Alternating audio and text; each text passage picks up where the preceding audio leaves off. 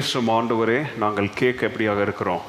ஆயத்தமாக இருக்கிறோம் அப்படின்னு சொன்னீங்கன்னா ஆயத்தமாக எத்தனை பேர் இருக்கிறீங்க இந்த காலவெளியில்? கரங்களை உயர்த்தி காமிங்க. ஆண்டவருடைய சத்தத்தை கேட்க எத்தனை பேர் நீங்கள் ஆயத்தமாக இருக்கிறீங்க? ஆண்டவருடைய வார்த்தையிலிருந்து ஆசீர்வாதத்தை பெற்றுக்கொள்ள எத்தனை பேர் ஆயத்தமாக இருக்கிறீங்க? ஆண்டவருடைய வார்த்தை கடினமாக இருந்தாலும் அதை தாழ்மையுள்ள இருதயத்தோடு ஏற்றுக்கொள்ளுகிற மனப்பான்மை எத்தனை பேருக்கு இருக்குது? ஓகே அப்படி நீங்கள் உண்மையாக கரங்களை உயர்த்தினீங்கன்னா இந்த காலவேளையில் ஆண்டவர் இப்பொழுது உங்களோடு பேச போகிறார். ஹலலூயா ஹலலூயா கரங்களை உயர்த்தி ஹலலூயா ஒரு நாள் திருச்சபையில் அன்னைக்கு சண்டே ஸ்கூலில் அந்த குழந்தைக்கு ஆண்டவருடைய சிருஷ்டிப்பை பற்றி என்ன பண்ணாங்க? கற்றுக் கொடுத்தாங்க. எப்படி ஆண்டவர் மனிதனை சிருஷ்டித்தார்? எந்தெந்த நாளில் என்னென்ன காரியங்களை சிருஷ்டித்தார்? ஆண்டவர் எப்படி மனுஷனை அவருடைய சாயல்ல சிருஷ்டித்தார் எப்படி நாம் விசேஷமாக சிருஷ்டிக்க பண்ணப்பட்டவர்கள் இப்படிலாம் சொல்லி சண்டே ஸ்கூலில் அந்த பொண்ணுக்கு சொல்லி கொடுத்தாங்க. அம்மா பெரியவங்க போகிற சர்ச்சுக்கு அட்டன் பண்ணதுனால சர்ச் முடிஞ்ச பிறகு வீட்டுக்கு வர வழியில் அம்மாவும் பொண்ணும் பேசிக்கிட்டு வந்துட்டு இருக்கிறாங்க. அப்போது அந்த பொண்ணு ரொம்ப எக்ஸைட்டடாக ரொம்ப சந்தோஷமா குதூகலத்தோடு அம்மா இன்னைக்கு சண்டே ஸ்கூல்ல டீச்சர் சொல்லி கொடுத்தாங்க. நம்ம யாருடைய ஸ்டைலில் சிருஷ்டிக்க பண்ணப்பட்டிருக்கிறோமா? தேவனுடைய ஸ்டைலில் சிருஷ்டிக்க பண்ணப்பட்டிருக்கிறோம். நம்மலாம் ஆண்டவர் நம்மளை களிமண்ல இருந்து பொம்மையா மாத்தி அதுக்குள்ள என்னத்தை ஊத்துனாரு? சுவாசத்தை ஊற்றி ஊதி அவரை போல நம்ம சிருஷ்டித்துக்கலாம் அப்படின்னு சொல்லி சந்தோஷமா அது அம்மா கிட்ட சொல்லிக்கிட்டே வருது. அப்போ அந்த சண்டே ஸ்கூல்ல சொல்லி தராத ஒரு சில காரியங்களையும் அவங்க அம்மா என்ன பண்றாங்க அவளுக்கு? சொல்லி கொடுத்து சிருஷ்டிப்பை பத்தி என்ன பண்ணிட்டு வராங்க? வீட்டுல பேசிக்கிட்டே வராங்க. வீட்டுக்கு வந்த உடனே வீட்டுல இந்த திருச்சபைக்கும் போகாத தகப்பன் உட்காந்து டிவி பார்த்துக்கிட்டு இருக்கிறார். அப்போ இந்த பொண்ணு ஓடி போய் அவங்க அப்பா கிட்ட சொல்லுது இன்னைக்கு அப்பா சண்டே ஸ்கூல்ல எங்க டீச்சர் என்ன சொல்லி கொடுத்தாங்க? எப்படி ஆண்டவர் நம்மள சிருஷ்டித்தார்? How we were created in the image of God எப்படி நம்ம இந்த உலகத்தில் இருக்கிற ஒரு சின்ன புழு பூச்சி மானு குதிரை யானை எல்லாமே யார் சிருஷ்டித்ததான்? தேவன் சிருஷ்டித்ததான். அப்போ அவங்க அப்பா சொன்னாராம். அதாவது ஆரம்பத்திலே சொன்னேன் இல்லையா அவர் வந்து கடவுள் நம்பிக்கை இல்லாதவர் ஒரு நாத்திகர் அது மாத்திரம் இல்லை பரிணாம கோட்பாடை நம்புகிறவர். அதாவது theory of evolution theory of evolution தான் அந்த டார்வன் தியரி இல்லையா? அவன் அதை தான் சொன்னான். எல்லாரும் எதுலேருந்து வந்தாங்க? குரங்குலேருந்து வந்தாங்க இல்லையா? We were we evolved from apes அப்படின்னு சொல்லி uh, பரிணாம கோட்பாடை நம்புகிற மனிதன் அவன். அவன் சொன்னானா இல்லைம்மா இங்கே வா அப்படின்னு சொல்லி அவனுடைய அன்பு செல்ல மகளை அவனுடைய தொட மேலே உட்கார வச்சு இப்போ அவன் நம்புற நம்பிக்கையெல்லாம் சொல்கிறான் சர்ச்சில் எல்லாம் கதை தாமா சொல்லுவாங்க. சர்ச்சில் கடவுள் அப்படின்லாம் இல்லவே இல்லை. இந்த மாதிரி போகும்போது அம்மா உன்னை சும்மா கூப்பிட்டு போய் உன் மனசு என்ன பண்ணுறா கெடுக்கிறா? கடவுள் அப்படின்னு ஒருத்தர் இல்லை நம்மலாம் எப்படி வந்தோம்? அப்படின்னு சொல்லி எவல்யூஷன் தியரி என்ன பண்ணுறாரு டீச் பண்ணுறாரு நம்மலாம் முதல்ல குரங்காக இருந்தோம். குரங்குலேருந்து ஒவ்வொரு ஸ்டேஜஸாக நிறைய பேர் நீங்களே யோசித்து பார்க்குறீங்க. உண்மையாக இருக்குமோ அப்படின்னு யோசித்து பார்க்குறீங்க இல்லையா? உடனே நம்மளாம் ஒவ்வொரு ஸ்டேஜஸாக என்ன பண்ணுவோம்? இப்போ கடைசியாக இந்த ஸ்டேஜ் ஹோமோ இந்த ஸ்டேஜில் வந்து நிற்கிறோம் அப்படின்னு சொன்னோடனே இந்த பொண்ணுக்கு ஒரே குழப்பம். என்னடா சர்ச்சில் இப்படி சொல்லி கொடுத்தாங்க? ஏன் அப்பா என்ன இப்படி சொல்கிறாரு எதாக இருந்தாலும் சர்ச் வர்சஸ் அப்பான்னு வரும்போது அப்பாவுடைய வார்த்தை தான் கொஞ்சம் ஸ்ட்ராங்காக இருக்கும் இல்லையா? உடனே அந்த பொண்ணு சோர்வோடு அவங்க அம்மா கிட்ட வந்து சொன்னாலாம் அம்மா இன்னைக்கு சர்ச்சில் வந்து இன்னைக்கு சண்டே ஸ்கூல் டீச்சர் இப்படி சொல்லி கொடுத்தாங்களே. ஆண்டவர் நம்மளை சிருஷ்டித்தாருன்னு சொல்லி கொடுத்தாங்க. ஆனால் அப்பா சொல்கிறாரு நம்மளாம் என்ன பண்ணோம்? குரங்குலேருந்து வந்தோன்னு சொல்கிறாரு அவங்க அம்மா என்ன சொன்னாங்க? கதை ஞாபகம் இருக்குதா? உடனே அவங்க அம்மா சொன்னாங்க கரெக்ட் தாம்மா.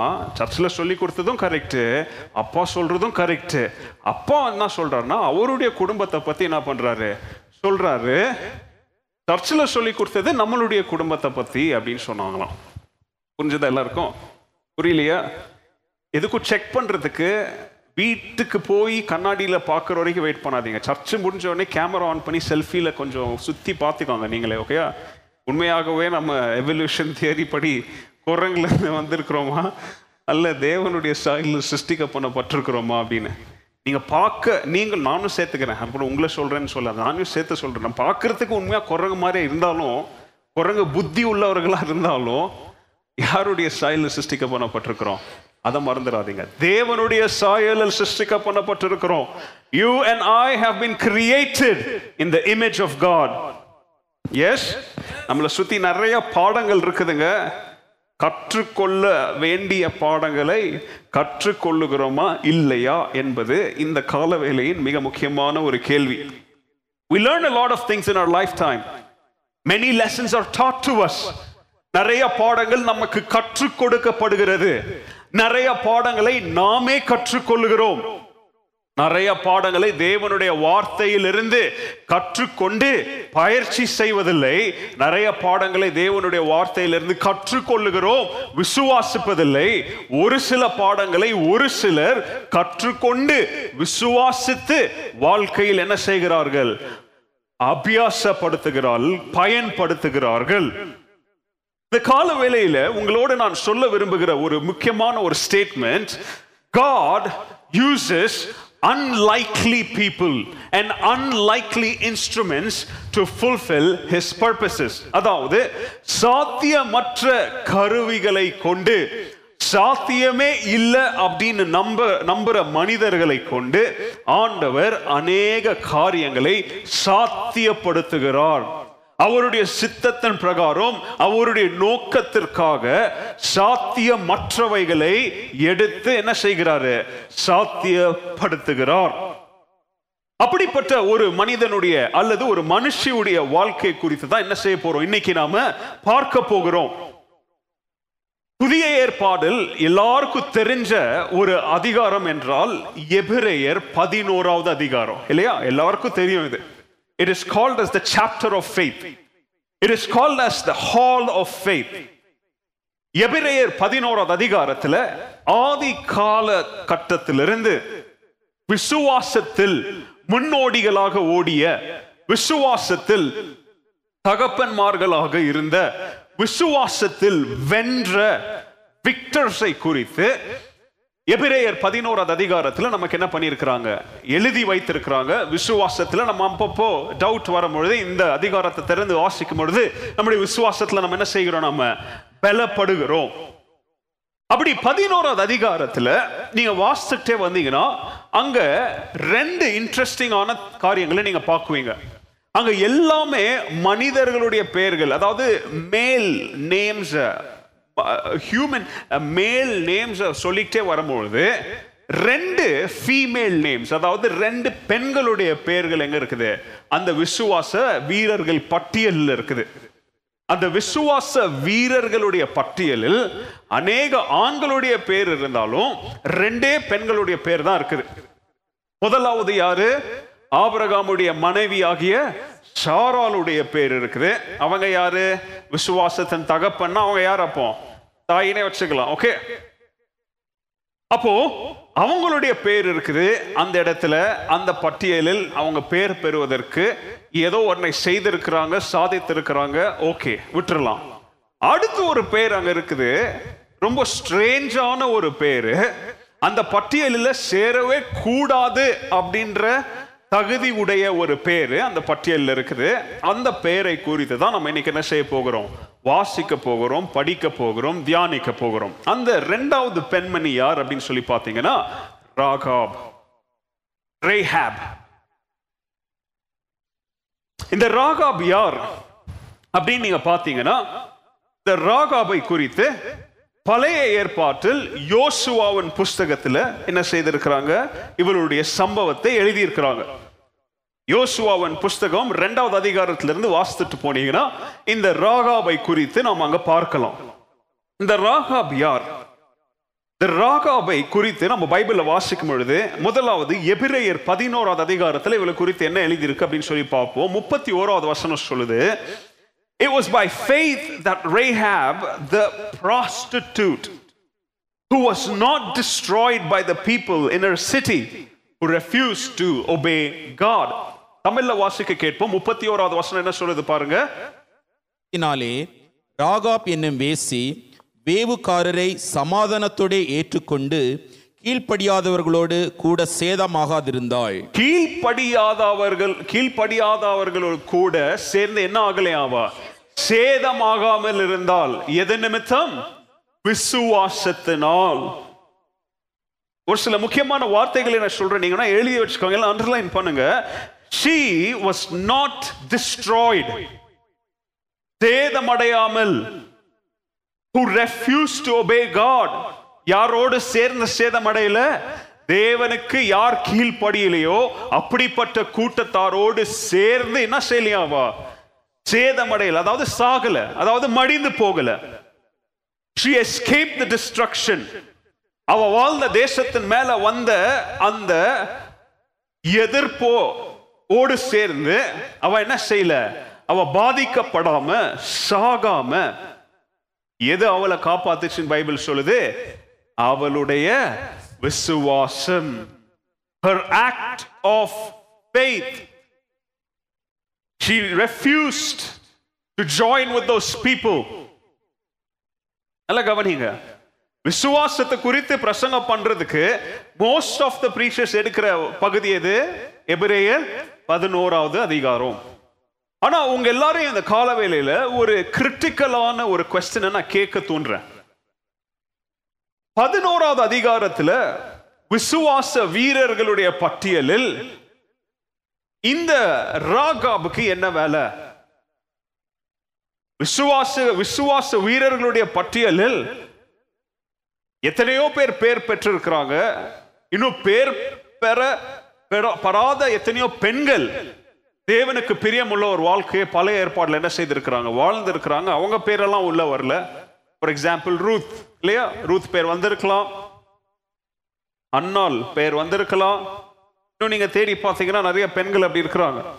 ஆனா அவங்க பேரெல்லாம் விட்டுட்டு இந்த ராகா அந்த விசுவாச மண்டபத்துக்குள்ள எப்படி போனா? கொஞ்சம் யோசித்து பாருங்க. விசுவாச வீரர்களுடைய மண்டபத்துல அவங்களுடைய சாகசங்கள் அவங்களுடைய படங்களை தான் தொங்க விட்டுருப்பாங்க. அப்படிப்பட்ட ஒரு மண்டபத்துக்குள்ள இந்த ராகாபுடைய பெயர் எப்படி உள்ள நுழைஞ்சிச்சு? ஏன்? அவளுடைய பேரோடு சேர்த்து அவள் யாருன்னு சொல்லி பைபிள் சொல்லுது. ராகாப் என்னும் ஒரு பேசி மீன்ஸ் ப்ராஸ்டிடியூட் மீன்ஸ் விபச்சாரி இல்லையா? தன்னையே விற்று ஜீவ ஜீவியம் செய்கிற ஒரு பெண். தாரால் அவங்க தேவ பக்தி உள்ள பெண்மணி தேவ பயம் உள்ள பெண் தேவ பயத்தில் சந்ததியை வளர்த்த ஒரு நல்ல தாயார். அவங்க பேர் பெற்றதுல எந்த கொஸ்டனுமே இல்லை. ஆனா ராகாப் அவளுடைய பேரோடு ஒப்பிட்டு அவளுடைய கேரக்டரும் சொல்லப்படுகிற ராகாப் எப்படி இந்த பதினோராவது அதிகாரத்திற்குள்ள நுழைஞ்சா? அல்ல கவனிங்க. பதினோராவது அதிகாரத்துக்குள்ள நுழைஞ்ச ராகாபை பைபிள் என்னன்னு சொல்லுது தெரியுமா? She was a woman of faith. விசுவாசத்தின் மகள் விசுவாசத்தின் பெண் என்று பதினோராவது அதிகாரத்தில் இவளை அழைக்கப்படுகிறார். இதே மாதிரி இன்னொரு இடத்துலையும் இந்த ராகவை குறித்து புதிய ஏற்பாட்டில் எழுதியிருக்கிறாங்க. ஜேம்ஸ் சாப்டர் டூ யாக்கோபு இரண்டாவது அதிகாரம் இருபத்தி அஞ்சாவது வருஷத்துல இந்த ராகபை குறித்து என்ன பண்ணியிருக்கிறாங்க? எழுதியிருக்கிறாங்க. என்ன எழுதியிருக்கிறாங்க? வாசிக்க கேட்போம். அந்தப்படி ராகாப் என்னும் வேசியும் தூதர்களை ஏற்றுக்கொண்டு வேறு வழியாய் அனுப்பிவிட்ட போது கிரியைகளினாலோ அல்லவோ நீதி உள்ளவளாக்கப்பட்டாள். பாருங்க என்ன சொல்லி இருக்கிறாங்க அவ விசுவாசம் அவளுக்கு இருந்தாலும் even though she had the faith she proved the faith with good deeds இங்க யாக்கோபு இந்த ராகாபை குறித்து என்ன சொல்லுகிறார்? அவளுக்கு விசுவாசம் இருந்தபடியினால் அந்த விசுவாசத்தை அவ மூடி மறைச்சு வைக்காம அந்த விசுவாசத்து நிமித்தம் அவள் என்ன செய்தாள்? கிரியையினால விசுவாசத்தை வெளியில காண்பித்தாள். நல்லா கவனிங்க. பைபிள் இந்த ராகவை குறித்து ரொம்ப டீட்டெயிலான காரியங்களை சொல்லலை. ஏன்னா நான் சொன்ன மாதிரி யோசுவாவின் புஸ்தகத்தில் இவருடைய சம்பவம் வருது. ஆனால் அந்த சம்பவத்திலிருந்து இருந்து புதிய ஏற்பாடில் மிக முக்கியமான ஒரு பகுதிக்குள்ளே இவளை என்ன செய்திருக்கிறாங்க? மென்ஷன் பண்ணியிருக்கிறாங்க யாக்கோபாவது ஒரு எழுதுற போக்கில் என்ன பண்ணிட்டாரு? எழுதிட்டு போயிட்டாருன்னு சொல்லி விட்டுறலாம். பட் எபிரேயர் பதினோராவது அதிகாரம் அப்படின்றது மிக முக்கியமான ஒரு சாப்டர் இல்லையா? எப்படி John 15 Luke 15 Romans 11 hey Hebrews 11 first Corinthians இதெல்லாம் இப்படி எல்லாம் நிறைய முக்கியமான சாப்டர்ஸ் இருக்குது பைபிள்ல. இந்த சாப்டருக்குள்ளே இவ எப்படி வந்தா அப்படின்னு சொல்லி உங்களை நான் யோசித்து கேள்வி எழுப்பி உங்களுடைய எண்ணங்களை கொஞ்சம் ஸ்டர் பண்ண விட பார்க்குறேன் நான். நல்லா கவனிங்க. கதாநாயகிகள் அப்படின்ற பட்டியலை நீங்கள் எடுங்கன்னு சொன்னால் பைபிள்ல இருந்து கதாநாயகர்கள் கதாநாயகிகள்னு ஒரு பட்டியலை போடுங்கன்னு உங்களுக்கு ஒரு வேலை கொடுத்தா கண்டிப்பா நீங்க எத்தனை பேர் ராகாப கதாநாயகியின் பட்டியல்ல நீங்க வைப்பீங்க அப்படின்னு சொல்லி எனக்கு தெரியல. கண்டிப்பா யாரும் என்ன செய்ய மாட்டோம்? வைக்க மாட்டோம். அவருடைய கதையை படிக்கிறது விடுங்க. அவ பேரை படிச்ச உடனே ராகா பெண்ணும் வேசின உடனே இவ எந்த லிஸ்ட்ல சேர மாட்டா? கதாநாயகி என்கிற வீராங்கனை என்கிற ஒரு லிஸ்ட்ல சேர மாட்டான்னு சொல்லி நம்மளுடைய மனசு ஆட்டோமேட்டிக்கா என்ன செஞ்சிடும் அவளை? டிலீட் பண்ண வச்சிரும். கரெக்டா நான் சொல்றது? ஆனா அப்படி ஹீரோயின் மெட்டீரியல் இல்லாத வீராங்கனை என்றும் கருதப்படக்கூடாத தகுதியுடைய ரஹாம் என்ன செய்திருக்கிறா தெரியுமா? வேதாகமத்தின் மிக முக்கியமான விசுவாசம் என்னும் பட்டியலில் பெயர் பெற்றிருக்கிறார். இன்னைக்கு ராகாப் எப்படி இந்த பட்டியலுக்குள்ள வந்தா? அப்படி அவ வர்றதுக்கு அவளுக்கு இருந்த குணாதிசயங்கள் என்ன அப்படின்னு சொல்லி நம்ம என்ன செய்ய போறோம்? கொஞ்ச நேரம் வேதத்திலிருந்து தியானிக்க போகிறோம். இப்போ கொஞ்சம் உங்களுக்கு பேக்ரவுண்டை நான் சொல்ல விரும்புகிறேன். இது எப்போ நடக்குது? எங்க நடக்குது? அப்படின்னு சொல்லி நீங்க நல்லா கவனிக்கணும். மோசையின் தலைமையில ஆண்டவர் இஸ்ரவேலரை எகிப்தின் அடிமைத்தனத்திலிருந்து என்ன செய்தார்? வெளியில கூட்டிட்டு வந்தார். கூட்டிகிட்டு வரும்பொழுது எப்படி எப்படியெல்லாம் பாடுபட்டாங்க எப்படி எப்படியெல்லாம் வேதனை அனுபவிச்சாங்க அப்படின்னு சொல்லி நமக்கு நல்லா தெரியும். அப்படியெல்லாம் பாடு அனுபவிச்சும் மோசையின் தலைமையில வெளியில வந்த அந்த ஃபர்ஸ்ட் செட் ஆஃப் ஜெனரேஷன் அவங்க ஆண்டவருக்கு துரோகம் செய்தது நிமித்தம் ஆண்டவருடைய மனசை நோகடித்தது நிமித்தம் ஆண்டவருடைய வார்த்தையை மீறினது நிமித்தம் தேவனுடைய ஊழியனுக்கு விரோதமாக எழும்பின அநேக சூழ்நிலைகள் நிமித்தம் அந்த ஃபர்ஸ்ட் குரூப் ஆஃப் பீப்புள் எங்க போகல? கானான் தேசத்திற்குள்ள அதாவது வாக்கு தத்தம் பண்ணப்பட்ட தேசத்திற்குள்ள அவங்க என்ன செய்யல அவங்க? போகல. அவங்களுடைய அடுத்த ஜெனரேஷன் தான் போனாங்க. அப்போ அடுத்த ஜெனரேஷனுக்கு ஆண்டவர் அடுத்த தலைவராக யாரை எழுப்புறாரு? யோசுவாவை எழுப்புறார். அதனால தான் இன்னைக்கு நம்ம ஒரு பாடல் கூட பாடணும் இல்லையா? அந்த குரூஷியல் பாயிண்ட் ஆஃப் டைம்ல யோசுவா கேட்கிறான் நீங்க யார கடவுளா பின்பற்ற போறீங்க? நானும் என் வீட்டாருமோ என்றால் கர்த்தரையே சேவிப்போம்னு சொல்றோம் அப்போ இங்க யோசுவா அடுத்த ஜெனரேஷனை கூட்டிக்கிட்டு ப்ராமிஸ் லேண்டுக்கு நேராக பயணத்தில் இருக்கிறோம் அப்ப இந்த யோசுவாவின் புஸ்தகத்தை யோசுவா எழுதுறாரு. இதை ஹிஸ்டரியில பாத்தீங்கன்னா யோசுவா இந்த மோஸ்ட் ஆஃப் த சாப்டர்ஸ் யோசுவா என்ன பண்றாரு? எழுதுறாரு. Almost twenty three twenty four twenty two chapters அவர் தான் எழுதுறாருன்னு நினைக்கிறேன். கடைசி ஒரு சில பாகங்களை மாத்திரம் பினியாஸ் அப்படின்ற ஒரு பிரதான ஆசாரியன் எழுதியிருக்க கூடும் அப்படின்னு சொல்லி வேதாகம தியோலோஜன்ஸ் என்ன பண்றாங்க? அவங்க சொல்றாங்க. But most of the parts யார் எழுதினது? யோசுவா.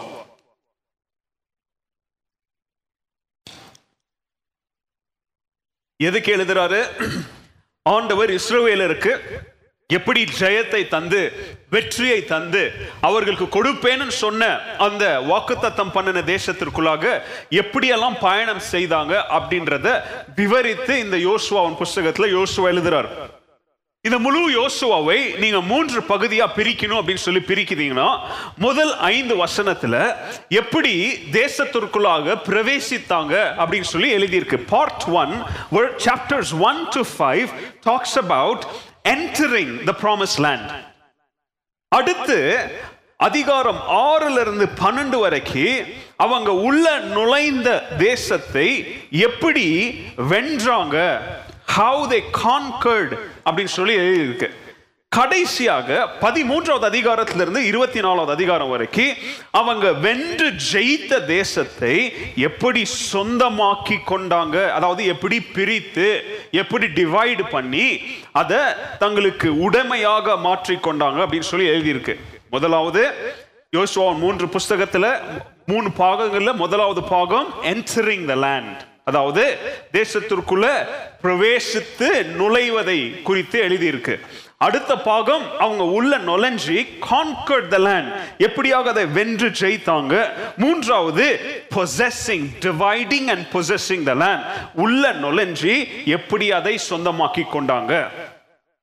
இதுல முதல் பாகத்துல நுழைவதற்கு முன்பதாகவே நடக்கிற சம்பவங்களில் ஆரம்பிப்பது இந்த ராகாபுடைய கதை. ஃபர்ஸ்ட் பார்ட்ல ரேஹாபுடைய ஸ்டோரியில இருந்து அது ஆரம்பிக்குது உள்ள. ரெண்டாவது அதிகாரம் உள்ள ஆரம்பிக்கும் பொழுதே நல்லா கவனிங்க ஆண்டவர் உங்களுக்கு இந்த தேசத்தை தருவேன்னு சொன்ன ப்ராமிஸ் லேண்ட் அதுக்கு இன்னொரு பேர் என்னது? கானான் தேசம். ஓகே இன்றைய காலகட்டத்தில் கானான் தேசம் எது தெரியுமா உங்களுக்கு?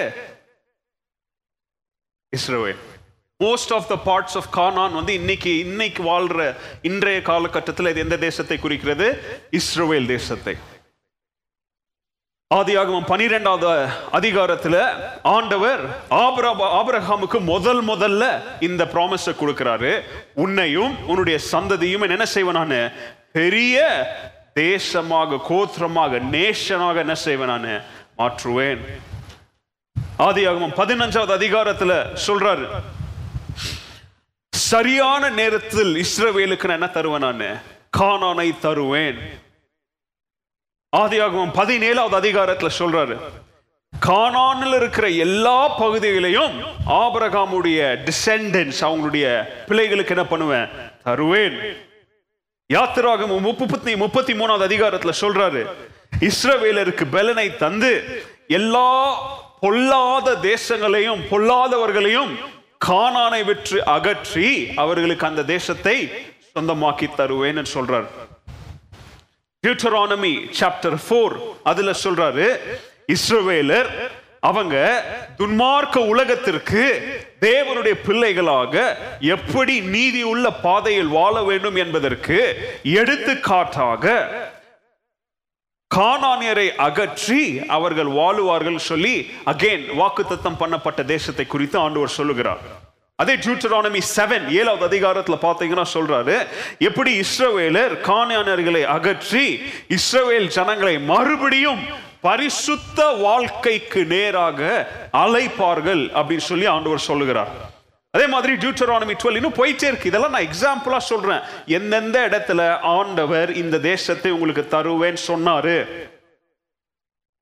காணானியரை முழுவதாக அழித்து அவர்களுடைய அவர்கள் ஏற்- ஏற்படுத்தின எல்லா ஆல்டர்ஸ் பலிபீடங்களையும் தகற்றி அந்த பலிபீடம் இருந்தால் தான் அந்நிய தேசத்தை போய் அந்நிய கடவுளை கும்பிடணும்னு ஒரு ஒரு இச்சை வரும் ஒரு ஈர்ப்பு வரும்.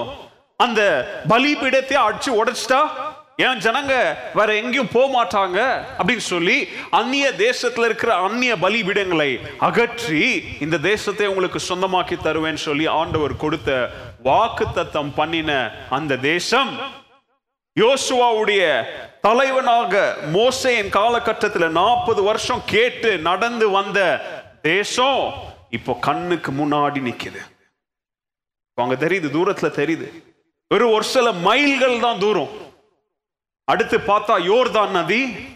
யோர்தான் நதிக்கு அந்த பக்கம் எரிகோ. எரிகோக்கு அந்த பக்கம் கானான். யோசுவாவும் அவனுடைய படையும் வந்து நிக்கிறாங்க. இங்க ராகாபின் கதை ஆரம்பமாகிறது. அப்போ ஆண்டவர் உங்களுக்கு வாக்குத்தத்தம் பண்ணின தேசம் உங்களுக்கு முன்பதாக இருக்குது போய் சுதந்திரித்துக் கொள்ளுங்க அப்படின்னு சொல்லி ஆண்டவர் கொடுத்த வாக்கு யோசுவாவின் மனசுல ஆழமா பதிந்ததுனால இப்போ எடுத்தோம் கவுத்தோம் சொல்லி நான் தானே அடுத்த தலைவன் நான் போய் சுகந்திக்கிற போறேன் அவங்கள அடிச்சு ஓட்ட போறேன்லாம் சொல்லி என்ன பண்ணல அவன்? ஓடல. அவன் நின்று நிதானமாக கால்குலேட் பண்ணி சரியான முடிவுகளை எடுக்கிற மனிதனாக காணப்படுகிறான். ஆனா ஒரு ரிஸ்கி மூவ் பண்றான். என்ன risky move smart move but past experiences நிமித்தம் அதை ரிஸ்கி மூவ்னு சொல்கிறேன் என்னன்னா மோசேன் காலகட்டத்திலே ஒரு ரெண்டு பேர் அனுப்பி என்ன பண்ணிட்டு வர சொன்னாங்க? வேவு பார்த்துட்டு வர சொன்னாங்க. அது எப்படி முடிஞ்சிருச்சுன்னு உங்களுக்கு எல்லாருக்கும் தெரியும். போய் பார்த்துட்டு வந்தவனுங்க நல்லதையும் சொன்னானுங்க. ஆனா கூட சேர்த்து தீமையும் சொல்லி அதோடைய விளைவு என்னாச்சு தெரியுமா? எல்லாரும் சோர்ந்து போயிட்டாங்க. அவங்க அப்படி இருக்கிறாங்க அவங்க இப்படி இருக்கிறாங்க பார்க்க பெருசா இருக்கிறாங்க நம்மளை கொன்றுவாங்க அப்படின்லாம் சொல்லி நல்லதை சொல்லி கூடவே பயத்தையும் உண்டாக்கி எல்லாரையும் சோர்வுக்குள்ளாக மாட்டிட்டாங்க யோசுவா மறுபடியும் இன்னும் ரெண்டு பேர் என்ன பண்ணுறான் இங்கே? வேவு பார்ப்பதற்காக என்ன செய்கிறான் அனுப்புறான். ஏன்னா அந்த தேசத்தை இப்போ நம்ம அட்டாக் பண்றதுக்கு முன்பதாக அங்க உண்மை நிலவரம் என்ன? அங்க உண்மையான சூழ்நிலை என்ன? ஆண்டவர் என்னதான் நமக்கு வாக்குத்தத்துவம் பண்ணியிருந்தாலும் நான் ஒரு நல்ல தலைவனாக சரியான முடிவுகளை எடுப்பதற்கு முதலாவது நான் என்ன செய்ய போறேன் நான்? ஒரு பிளான் ஒரு ஸ்ட்ராட்டஜிக் பிளானை உருவாப்பதற்கு அங்க சூழ்நிலை எப்படி இருக்குன்னு நான் போய் பார்த்துட்டு வரணுமா இல்லையா? அதுக்காக ரெண்டு பேர் என்ன செய்யறாரு அனுப்பி விடுறாரு. அதுக்கு பேர் என்ன? இன்வேஷன் நம்ம எல்லாரும் பார்த்துட்டு இருக்கிறோம் உலகத்துல என்ன நடந்துட்டு இருக்குன்னு இல்லையா? ஆப்கானிஸ்தான்ல என்ன நடந்துட்டு இருக்குன்னு சொல்லி எங்கள் எல்லாருக்கும் நல்லா தெரியும். ஆப்கானிஸ்தானை வந்து என்ன பண்ணிட்டாங்க அவங்க? இன்வேட் பண்ணிட்டாங்க. என்ன பண்ணிட்டாங்க? இன்வேட் அதுக்கு பேர் இன்வேஷன் இல்லையா? தமிழ்ல அதுக்கு பேர் என்ன படையெடுப்பு. அவங்க எதிர்பார்க்கிறாங்களோ எதிர்பார்க்கலையோ. ஆனா படை எடுத்து வந்து என்ன பண்ணிட்டாங்க? அந்த தேசத்துல கைப்பற்றி நியூஸ்ல என்னென்ன நடக்குதுன்னு சொல்லி நீங்க எல்லாம் பாக்குறீங்க. உங்களுக்கு சஜஸ்ட் பண்ணுறேன் வெறும் இந்த பொலிட்டிக்கல் நியூஸை மாத்திரம் நீங்கள் என்ன செய்யாதீங்க பார்க்காதீங்க. கிறிஸ்டியன் நியூஸ் பாருங்க. ஓகே ஏன்னா பொலிட்டிக்கல் நியூஸ் கேட்பது நல்லது பார்ப்பது நல்லது. ஒரு சில பார்ட்டிஸ் அவங்களுக்கு சாதகமாக என்ன பண்ணுவாங்க? நியூஸை சொல்லுவாங்க. ஒரு சில பார்ட்டிஸ் அவங்களுக்கு விரோதியாக இருக்கிறவங்கள பற்றி அதிகமாக நியூஸ் போடுவாங்க இல்லையா? பட் ஒரு சில கிறிஸ்டியன் நியூஸ் சேனல்ஸ் இருக்குது. அந்த நியூஸ் சேனல்ஸ் எல்லாம் நீங்கள் பார்த்தீங்கன்னா அவங்களுடைய பப்ளிகேஷன்ஸ் எல்லாம் படிச்சீங்கன்னா வெறும் பொலிட்டிக்கலாக அந்த ஊரில் என்ன நடக்குது அப்படின்றதையும் தாண்டி கிறிஸ்தவர்களை முக்கியமாக கிறிஸ்தவ திருச்சபைகளை போதகர்களை அவங்க என்ன பண்ணிட்டு இருக்கிறாங்க அப்படின்னு சொல்லி உங்களுக்கு யாருக்காவது தெரியுமா? போய் படிச்சு பாருங்க இன்னைக்கு நெட்டில் போயிட்டு. அதெல்லாம் இப்படி ஓப்பன் ஃபோரமில் சொல்றது ரொம்ப டேஞ்சர் அந்த ஆப்கானிஸ்தானை கைப்பிடித்த அந்த ஜனங்க திருச்சபைகளை என்ன பண்ணிட்டு இருக்கிறாங்க? திருச்சபைகளுக்குள்ள போய் கிறிஸ்தவர்களை எஸ்பெஷலி கிறிஸ்தவ பெண்களை என்ன பண்றாங்க அப்படின்றதெல்லாம் போயிட்டு கிறிஸ்டியன் நியூஸ் சேனல்ஸ்ல பாருங்க பர்சிக்யூஷன் சேனல்ஸ்ல பாருங்க உங்களுக்கு தெரியும். அதுக்கு பேர் என்னது? படையெடுப்பு இன்வேஷன் இப்போ யோசுவாவும் அவனுடைய கூட்டாளிகளும் எரியோவை இப்போ என்ன செய்ய போறாங்க? கிட்டத்தட்ட ஆப்கானிஸ்தான்ல ஆன மாதிரி போய் படையெடுத்து அவங்களை வீழ்த்தி அந்த பக்கம் இருக்கிற கானானை என்ன செய்ய போறாங்க இப்போ அவங்க? சுதந்திரிக்க போறாங்க. அப்போ இந்த எரிகோ அப்படின்ற பட்டணம் வந்து ஒரு பெரிய கோட்டையால் அது என்ன செய்யப்பட்டது? கட்டி சூழப்பட்டு ப்ரொடெக்ட் பண்ணப்பட்ட ஒரு தேசமாக எந்த பட்டணம் இருக்குது? எரிகோவன் பட்டணம். அன்றைய காலகட்டத்தில் இப்படிப்பட்ட பட்டணங்களை எப்படி கட்டுவாங்கன்னா பட்டணம் நடுவில் இருக்கும் பட்டணத்தை சுற்றி ஒரு சுவர் இருக்காது ரெண்டு சுவர் இருக்கும் ரெட்டை சுவர்கள் இருக்கும். இந்த ரெண்டு சுவருக்கும் நடுவுல கேப் இருக்கும். இந்த டபுள் ப்ரொடெக்ஷன் மாதிரி. இந்த ரெண்டு சுவர்களுக்கும் நடுவுல அல்லது மேல நிறைய பேர் என்ன செய்வாங்க தெரியுமா? மரக்கட்டைகளால வீடுகளை செய்து அங்க என்ன செய்வாங்க? வாசம் பண்ணி வருவாங்க. அது நிறைய வித்தியாசமான குரூப் ஆஃப் பீப்புள் அங்கே வாழுவாங்க. ட்ரேடர்ஸ் அங்கே வாழுவாங்க.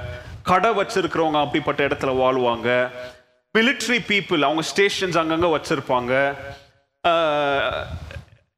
இன்றைக்கு நம்ம ஹோட்டல்ஸ் சொல்கிறோம் இல்லையா? சாப்பிட்ற ஹோட்டல் இல்லை தங்குற ஹோட்டல் லாட்ஜ் இன் அப்படின்னு சொல்கிறோம் இல்லையா? அப்படிப்பட்டவங்க அங்கே என்ன செய்திருப்பாங்க? பிஸ்னஸ் ஏன்னா அதெல்லாம் பட்டணத்தின் ஓரத்தில்.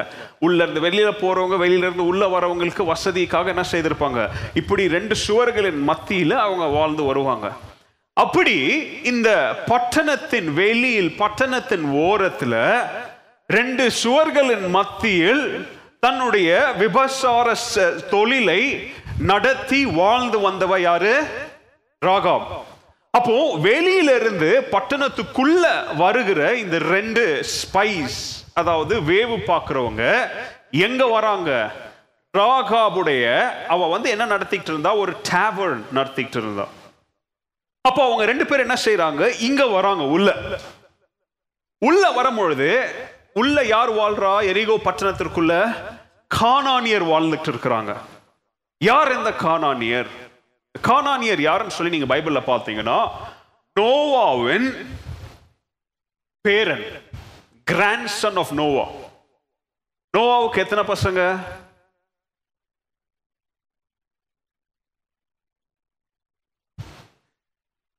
சரி இப்போ பொண்ணுங்களை விட்டுருங்க. எத்தனை பையனுங்க? மூணு பையனுங்களா? மூணா ரெண்டா? கொஞ்சம் பேர் இப்படின்றீங்க கொஞ்சம் பேர் இப்படின்றீங்க. மூணா? ஓகே மூணு. அவன் பேருங்க இப்போ அது மூணுன்னு சொன்னதே பெருசு இப்போ பேரை கேட்குறீங்களான்னு அதிங்க. ஒருத்தன் பேர் என்னது? Shem Shem Shem. இன்னொருத்தன் பேரு? ஹாம் ஹாம். அல்லது இன்னொருத்தன் பேரு? யாஃபெத் ஜாஃபெத். இல்லையா? மூணு பேர் ஷேம் ஹேம் அண்ட் ஜாஃபர். இந்த ஹேம் ஹாம் என்றவனுடைய பையன் பேர் தான் என்னது? கானான். இந்த கானான் யாரு? நோவாவுடைய பேரன். ஹாமுடைய பையன். ஹாமுடைய கதை உங்க எல்லாருக்கும் தெரியும். தெரியுமா? தெரியலையான்னு எனக்கு தெரியல. ஹாம் வந்து யாரு? அவன் ஒரு துன்மார்க்கன். அவன் சபிக்கப்பட்டவன். எதற்காக சபிக்கப்பட்டான்னு சொல்லி இப்போ நான் சொல்ல விரும்பல நேரம் இல்லை. வீட்டில் போய் ஆதி ஆகமம் ஒன்பதாவது அதிகாரத்தை வாசித்து பாருங்க. அப்போ உங்களுக்கு தெரியும் அதில் ஏன் ஹாம் வந்து சபிக்கப்பட்டவன்? அப்போ இங்க ஹாம் சபிக்கப்பட்டதுனால அவனுடைய சந்ததியான அடுத்த கானானும் சபிக்கப்பட்டு அவன் ஒரு துன்மார்க்கனாக மாறி துன்மார்க்கனாக வாழ்ந்து அவனுடைய வம்சாவளியில் வந்தவர்கள் தான் யாரு? கானானியர்கள். அப்போ ராகாப் யாரு? ஒரு கானானிய பெண். அப்போ கானானியர்கள் துன்மார்க்கர்கள்னா யாரும் துன்மார்க்க வாழ்க்கை வாழ்ந்திருக்கிறா? ராகாபும் துன்மார்க்க வாழ்க்கை. She was a bad woman. She was a wicked woman. Because she comes from a wicked clan. அவங்க மோசமான ஜனங்க கானானியர். அநேக கொடூர கொடிய செயல்களை செய்த பழக்கமுடையவர்கள் கானானியர்கள். அவர்களுடைய கொடிய வாழ்க்கை முறையில் மோசமாக அவர்கள் கைப்பற்றின ரெண்டு காரியம் என்ன தெரியுமா? முதலாவது அவங்களுடைய சொந்த பிள்ளைகளையே அவங்களுடைய தெய்வங்களுக்கு நரபலி செலுத்துகிற பழக்கம் உடையவர்கள் தேவர் people who had child sacrifices அது மாத்திரமல்ல ரொம்ப ஃப்ரீயா ரொம்ப லீகலா அவங்களுடைய சிஸ்டமுக்குள்ளே அடல்ட்ரி செய்து வந்த ஜன கூட்டம் யாரு? கானானியர்.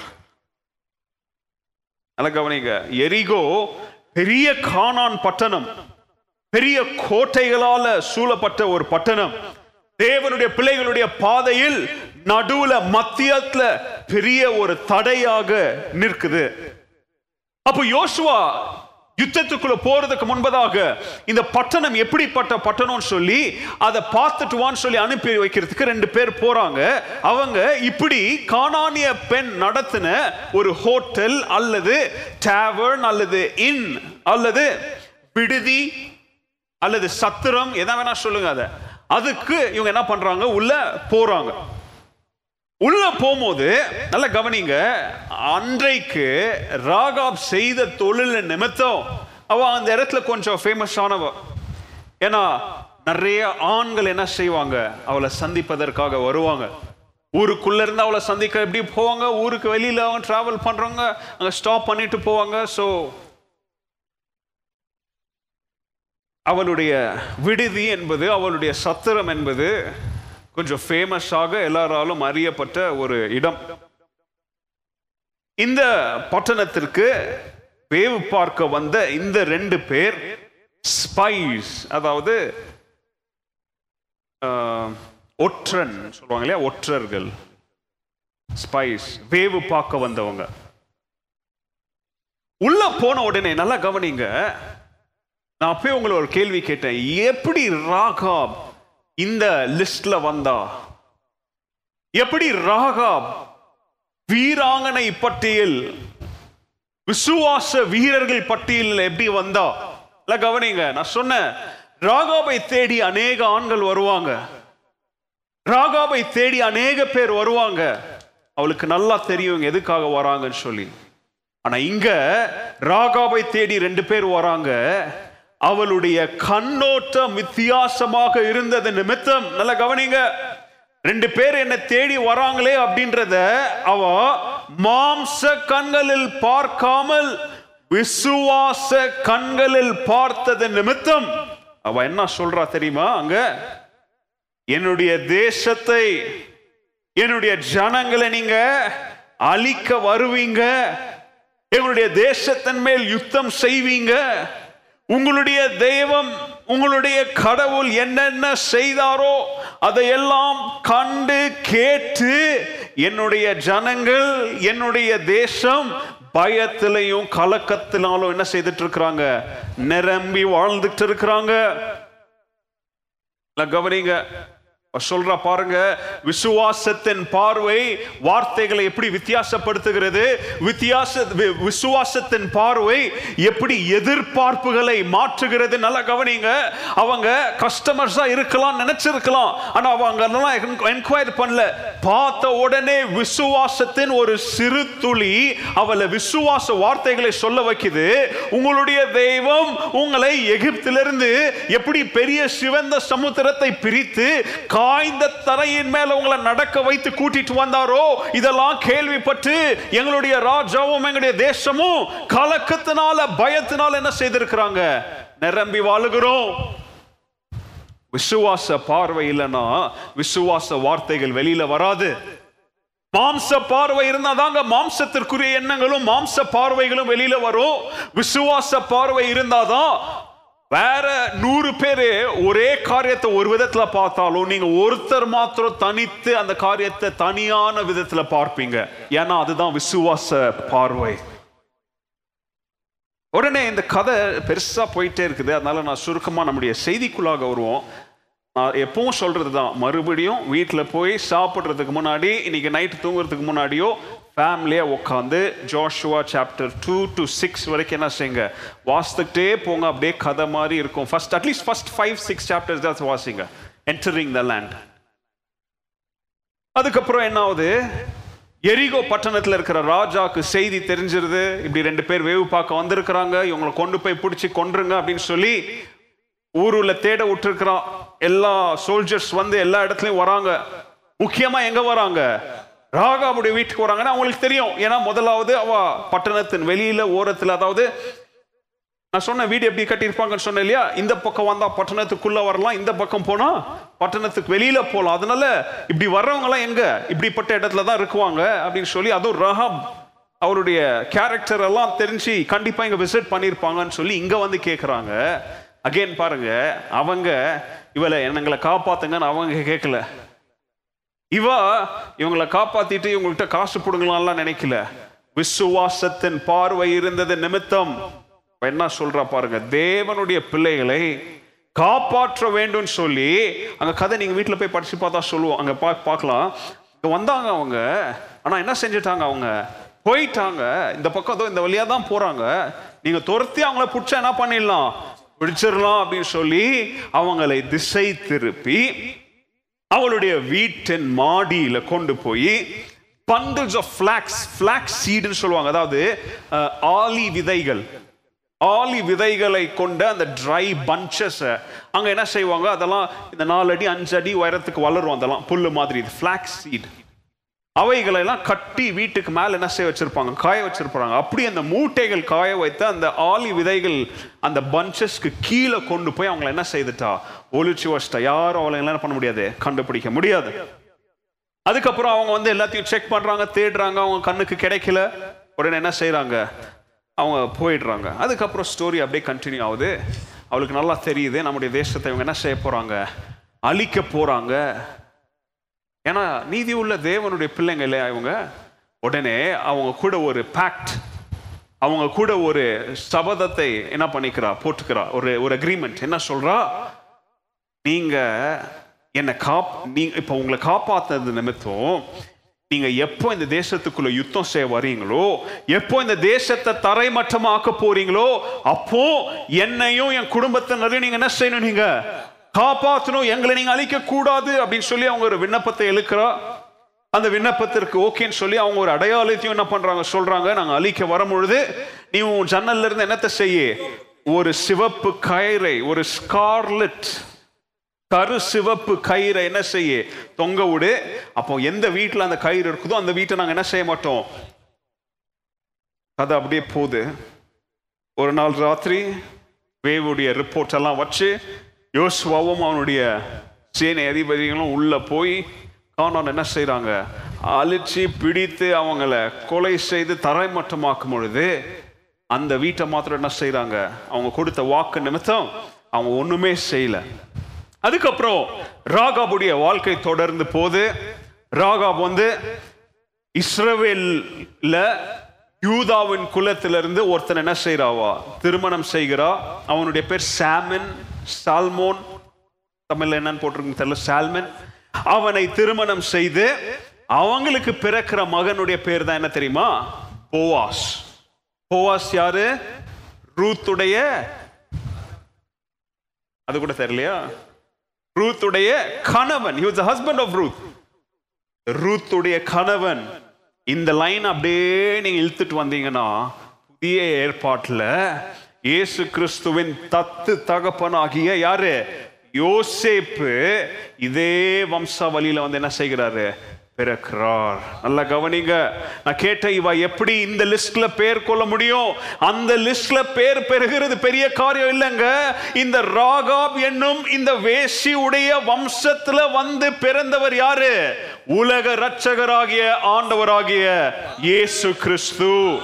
இன்றைக்கு என்னுடைய செய்தியின் தலைப்பு Rahab the act of faith or faith in action Rahab செயல்படுகிற விசுவாசம். அல்லது ராகாபின் செயல்படுகிற விசுவாசம் எப்படி இருந்தது அப்படின்றதற்கு சுருக்கமாக மூன்று காரியத்தை நான் சொல்ல போறேன்.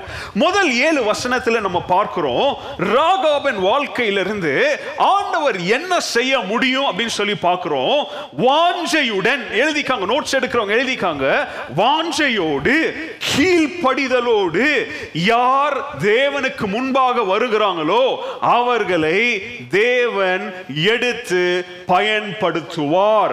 Point number one God can use any one who is coming towards him in submission and in obedience and make themselves as available.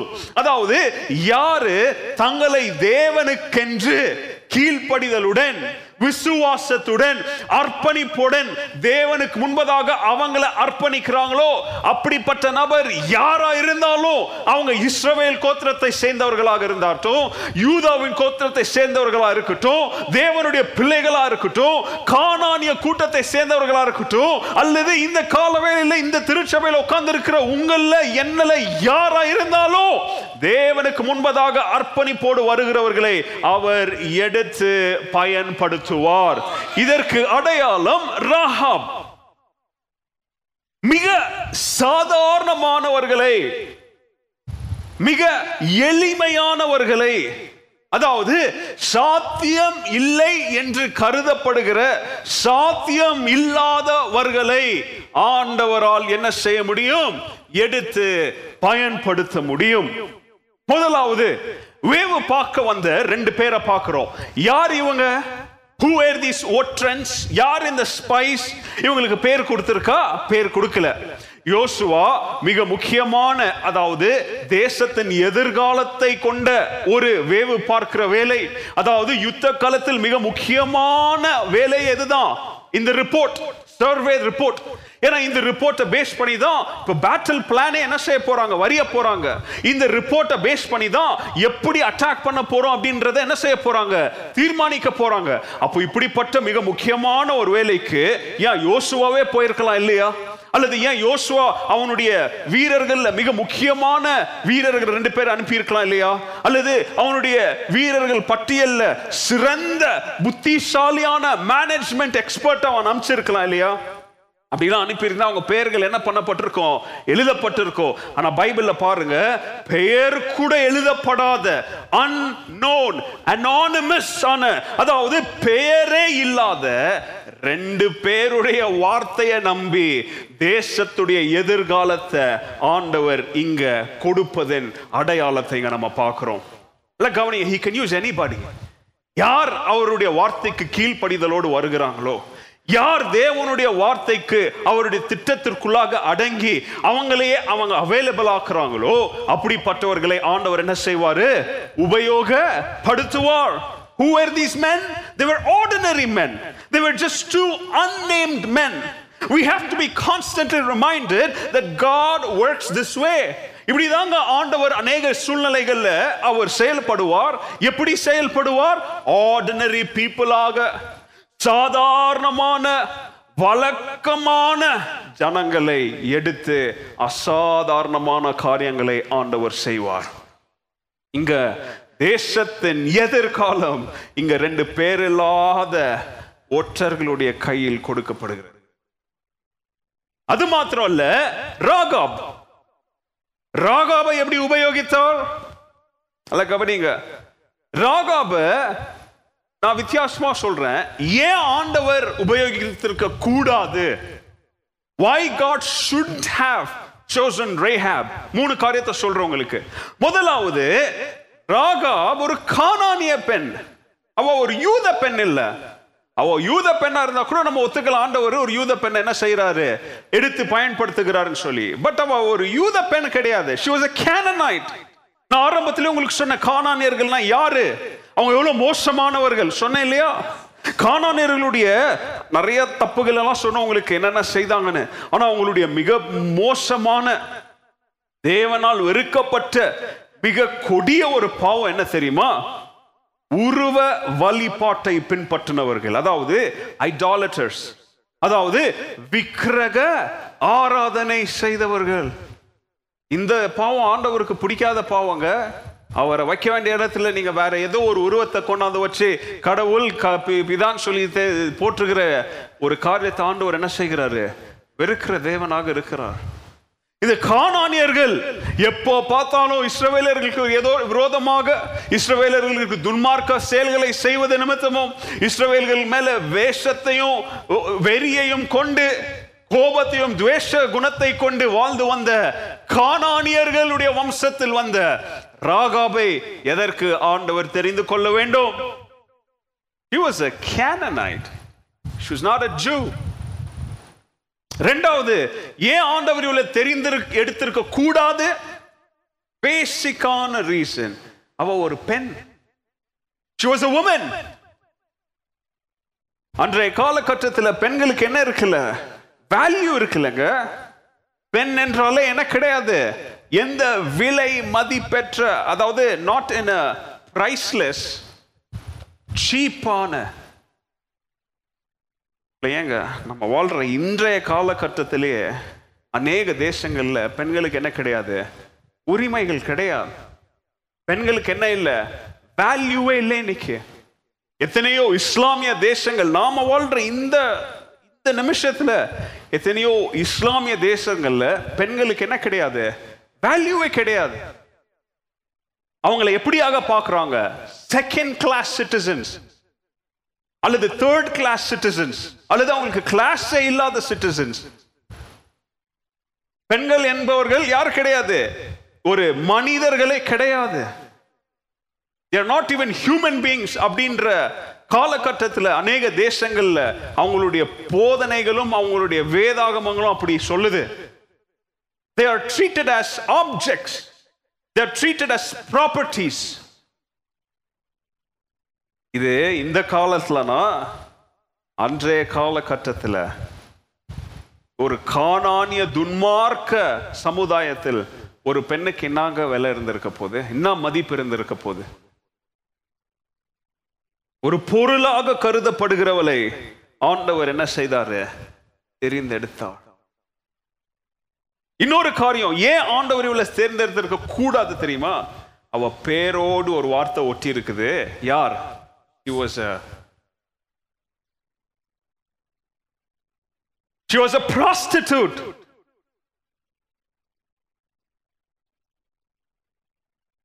நல்லா கவனிங்க. She sold herself for money. தன்னையே விற்று விற்று வாழ்ந்த ஒரு ஒரு பெண். யாரும் அப்படிப்பட்டவங்கள பார்க்க கூட விருப்பப்பட மாட்டாங்க. அப்படிப்பட்டவங்கள யாரும் அவங்க கூட நெருக்கமாக நட்பு வச்சுக்க மாட்டாங்க. எல்லாரும் அவங்கள வெறுத்து தள்ளுவாங்க. அவங்கள சொசைட்டில இருந்து என்ன செய்வாங்க? இவங்கெல்லாம் லாய்க்கே இல்லை. அவங்கள தகாத வார்த்தைகளால் என்ன செய்வாங்க? பேசுவாங்க. இல்லையா? இன்னைக்கு கூட அப்படிதான் இருக்கு. நல்லா கவனிங்க. மூன்று காரியம் நான் சொன்னேன். எதற்காக ஆண்டவர் இவளை தேர்ந்தெடுக்க கூடாது எடுத்திருக்க கூடாதுன்னு. ஆனா அதை தாண்டியும் ஆண்டவர் அவளை தேர்ந்தெடுத்தார். ஏன் தேர்ந்தெடுத்தார் தெரியுமா? நல்லா கவனிங்க. நமக்குள்ள மறைந்திருக்கும் நம்மளுடைய ஆற்றல் வளத்தை நமக்குள்ள மறைந்திருக்கும் அந்த ஒரு சிறிய கடுகு விதையை போல இருக்கும் விசுவாசத்தை ஆண்டவர் கண்டு எப்படிப்பட்டவர்களாக நீங்கள் இருந்தாலும் உங்களை ஆண்டவர் தேர்ந்தெடுத்து தன்னுடைய வேலைக்கென்று அவர் எக்விப் பண்ணுகிற தேவனாக இருக்கிறார். He sees the potential in you. இந்த காலவெளியில நல்லா கவனிங்க மனிதர்கள் உங்களுக்குள்ள இருக்கிற பொட்டன்ஷியலை பார்க்க மறந்துடலாம். உங்களுடைய சொந்த குடும்பத்தினர் உங்களுக்குள்ள இருக்கிற அந்த பொட்டன்ஷியலை பார்க்க மறக்கலாம். உங்களுடைய திருச்சபை உங்களுக்குள்ள இருக்கிற பொட்டன்ஷியலை பார்க்க மறக்கலாம். ஆனா உங்களுக்குள்ள ஆழத்துல மறைந்திருக்கும். ராகாவுக்குள்ள இருந்த ஒரு சிறிய விசுவாச பார்வை என்னும் அந்த விதையை ஆண்டவர் கண்டு யாராலும் தகுதியற்றவள் என்று கருதப்பட்ட ராகாவை தேர்ந்தெடுத்து ஆண்டவர் தன்னுடைய மகா பெரிய திட்டத்துல ஏன் அவருடைய பிறப்பின் லினியேஜ்ல அவளுக்கு ஒரு இடத்தை கொடுக்கிற தேவனாக அவர் காணப்படுகிறார். இந்த மறந்துடாதீங்க.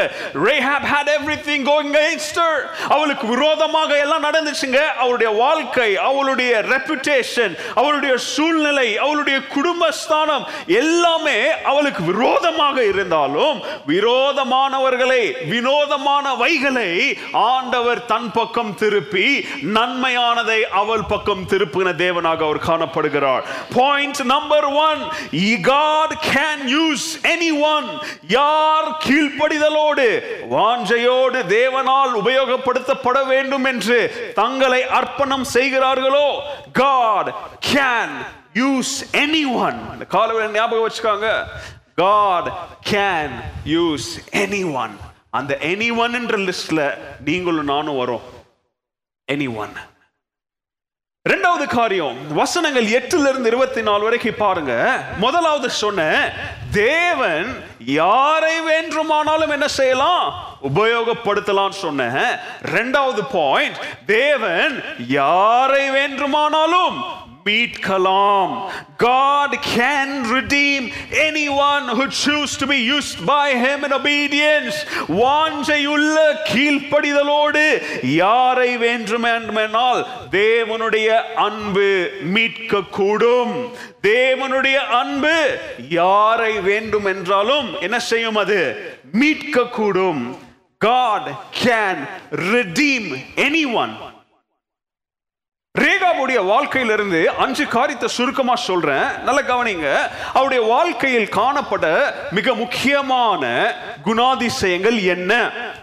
முதலாவது ராகா வசனங்கள் எட்டுல இருந்து நீங்க பாத்தீங்கன்னா அவள் உண்மைக்கு சத்தியத்திற்கு செவி திறந்தவளாக காணப்படுகிறாள். நல்லா கவனிங்க அந்த ஒற்றர்கள் உள்ள வந்த உடனே வேவு பார்க்கிறவர்கள் உள்ள வந்த உடனே நீங்க யாரு எங்க வந்தீங்க அப்படின்னு சொல்லி டீட்டெயில் இன்டர்வியூலாம் எடுக்கலங்க. உடனே அந்த விசுவாச பார்வை அந்த விசுவாச வா- நாவு என்ன சொல்லுது தெரியுமா? விசுவாசத்தினால ஆண்டவர் செய்ததை ஆண்டவருடைய மகத்துவமான செயல்களை போற்றுதல் நிமித்தம் இங்க ஆண்டவருடைய கிரியைகளை அவங்க சொல்லுகிறார். We have heard about Israel. We have heard about the God of Israel. இஸ்ரவேலர்களுடைய தேவன் யார் என்பதை நாங்க என்ன செய்திருக்கிறோம்? கேட்டிருக்கிறோம். அவர் செய்ததை உங்களை எப்படி எகிப்திலிருந்து வெளியில கொண்டு வந்தார்? இதெல்லாம் நாங்க கேட்டிருக்கிறோம். இன்னைக்கு நாம திருச்சபையில சொல்றோம் துதிங்க துதிங்க துதிங்கன்னு சொல்றோம். ராகாவுக்கு யாருங்க சொன்னா துதிக்க சொல்லி அவ கிட்டத்தட்ட அங்க பண்ணது என்னது? ஆண்டவருடைய செயல்களை மகத்துவங்களை பெருமையா சொன்னது நிமித்தம் அவ ஆண்டவர் அங்க துதிச்சா? அவ சொல்றா we heard about the God of Israel. அந்த கேட்டது இப்போ அவளுடைய இருதயத்துல நல்ல கவனிங்க யாரும் அவளுக்கு போய் சுவிசேஷத்தெல்லாம் சொல்லல. யாரும் அவளுக்கு போயிட்டு நீ இப்படி யோகோவா தேவனை நீ நீ ஆராதிச்சாதான் உண்மையான தேவன் அவரை பின்பற்றினா தான் உனக்கு ஜீவன் உண்டுலாம் யாருமே சொல்லல. எங்கேயோ நடந்த ஒரு சம்பவம் கேட்டது. அந்த கேள்வி இருதயத்தில் போய் ஒரு சின்ன விதைய போட்டுச்சு. அந்த விதையில இருந்து இப்போ நாவின் வார்த்தைகளால விசுவாச செடி முளைக்க ஆரம்பிக்குது இப்போ. கவனிங்க. அவ பயத்தினால வாழ்ந்த ஒரு மகளாக காணப்படுகிறாள். ஏன்னா இப்படி இப்படி தொழில்ல இருக்கிறவங்களுக்கு என்னைக்குமே என்ன கிடையாது? செக்யூரிட்டி கிடையாது. பயம். இல்லைன்னா யாருக்கு தெரியுங்க? அதிருப்தியால கூட அவ வாழ்ந்து வந்திருக்கலாம். குடும்ப சூழ்நிலை நிமித்தம் அல்லது குடும்ப கஷ்டத்தை நிமித்தம் அல்லது நமக்கு தெரியல. ஏன்னா அவளை பத்தி அவ்வளவு டீட்டெயிலா எழுதல. எந்த நிமி எந்த காரியத்து நிமித்தம் எந்த அதிருப்தி அவளை இப்படிப்பட்ட ஒரு வாழ்க்கைக்குள்ளாக தள்ளுச்சுன்னு சொல்லி நமக்கு தெரியல. மேபி இதை காட்டிலும் எனக்கு வேற ஏதாவது நன்மையானது கிடைக்குமான்னு சொல்லி ஒரு தேடல்ல அவ வாழ்ந்து வந்திருக்கலாம். அல்லது இவளை ஏங்க காணான் தேசத்தில் அவள் கண்ட எல்லா தேவனுக்கு விரோதமான செயல்கள் நிமித்தம் அவ ஒரு ஒரு ஆன்மீக தேடல்ல கூட இருந்திருக்கலாம். நமக்கு தெரியல. She could have been a spiritual seeker. We don't know. ஆனா என்னவாக இருந்தாலும் பைபிள் நமக்கு திட்டமும் தெளிவுமா சொல்லுது கேட்ட செய்தியின் நிமித்தம் அந்த சத்தியத்திற்கு தன்னுடைய செவிகளை திறந்தது நிமித்தம் அந்த சத்திய வார்த்தைகள் அவளுடைய வாழ்க்கையில் விசுவாசம் என்னும் ஒரு மாபெரும் கிரியையை அது ஆரம்பிச்சு வச்சது. இன்னைக்கு நம்மளுடைய செவிகள் இன்னைக்கு சத்தியத்திற்கு திறந்திருக்குதா? இன்னைக்கு நாம கேட்கிறவைகள் நம்ம வாசிக்கிறவைகள் தேவனுடைய அற்புதமான செயல்கள் கிரியைகளை நம்ம கேட்கும் பொழுது ராகாபை போல நம்மளுடைய விசுவாசம் தூண்டப்படுகிறதா?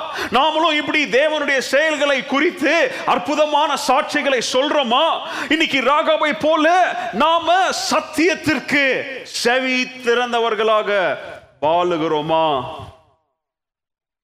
Do we have an openness to truth? இல்ல கவனிங்க நீங்க பேசாத வரைக்கும் யார் கேட்க விருப்பமா இருக்கிறாங்க இல்லைன்னு சொல்லி உங்களுக்கு தெரியாது. சத்தியத்தை அறிவிக்க வரைக்கும் யார் இதை கேட்பா கேட்க மாட்டான்றது நமக்கு தெரியாது. மேபி ரெண்டு பேர் உதச்சாலும் எட்டு பேர் கேட்க ஆயத்தமா இருக்கலாம். She had openness to truth. ரெண்டாவது காரியம் பன்னிரெண்டாம் வசனத்திலிருந்து பதினாறாம் வசனம் வரைக்கும் நீங்க பாத்தீங்கன்னா ராகாவுடைய வாழ்க்கையில் அடுத்த மிக முக்கியமான ஒரு குணாதிசயம் என்ன அப்படின்னா கடினமான முடிவுகளை எடுக்கக்கூடிய தைரியம் உள்ள மகளாக காணப்படுகிறாள். She had the second important characteristic had the courage she had the boldness to make life's tough decisions. கடினமான வாழ்க்கை முடிவுகளை. என்ன முடிவு? இல்ல கவனிங்க. அவளுக்கு தெரியுது தேசத்தை என்ன செய்ய போறாங்க? அழிக்க போறாங்க. தேசத்தை கைப்பற்ற போறாங்க. They're going to invade my country my city is going to go in ruins. நல்லா தெரியும் அவளுக்கு. அவ உட்காந்தாங்க என்ன செய்யலாம்? நம்முடைய சொத்து எவ்வளவு இருக்குது?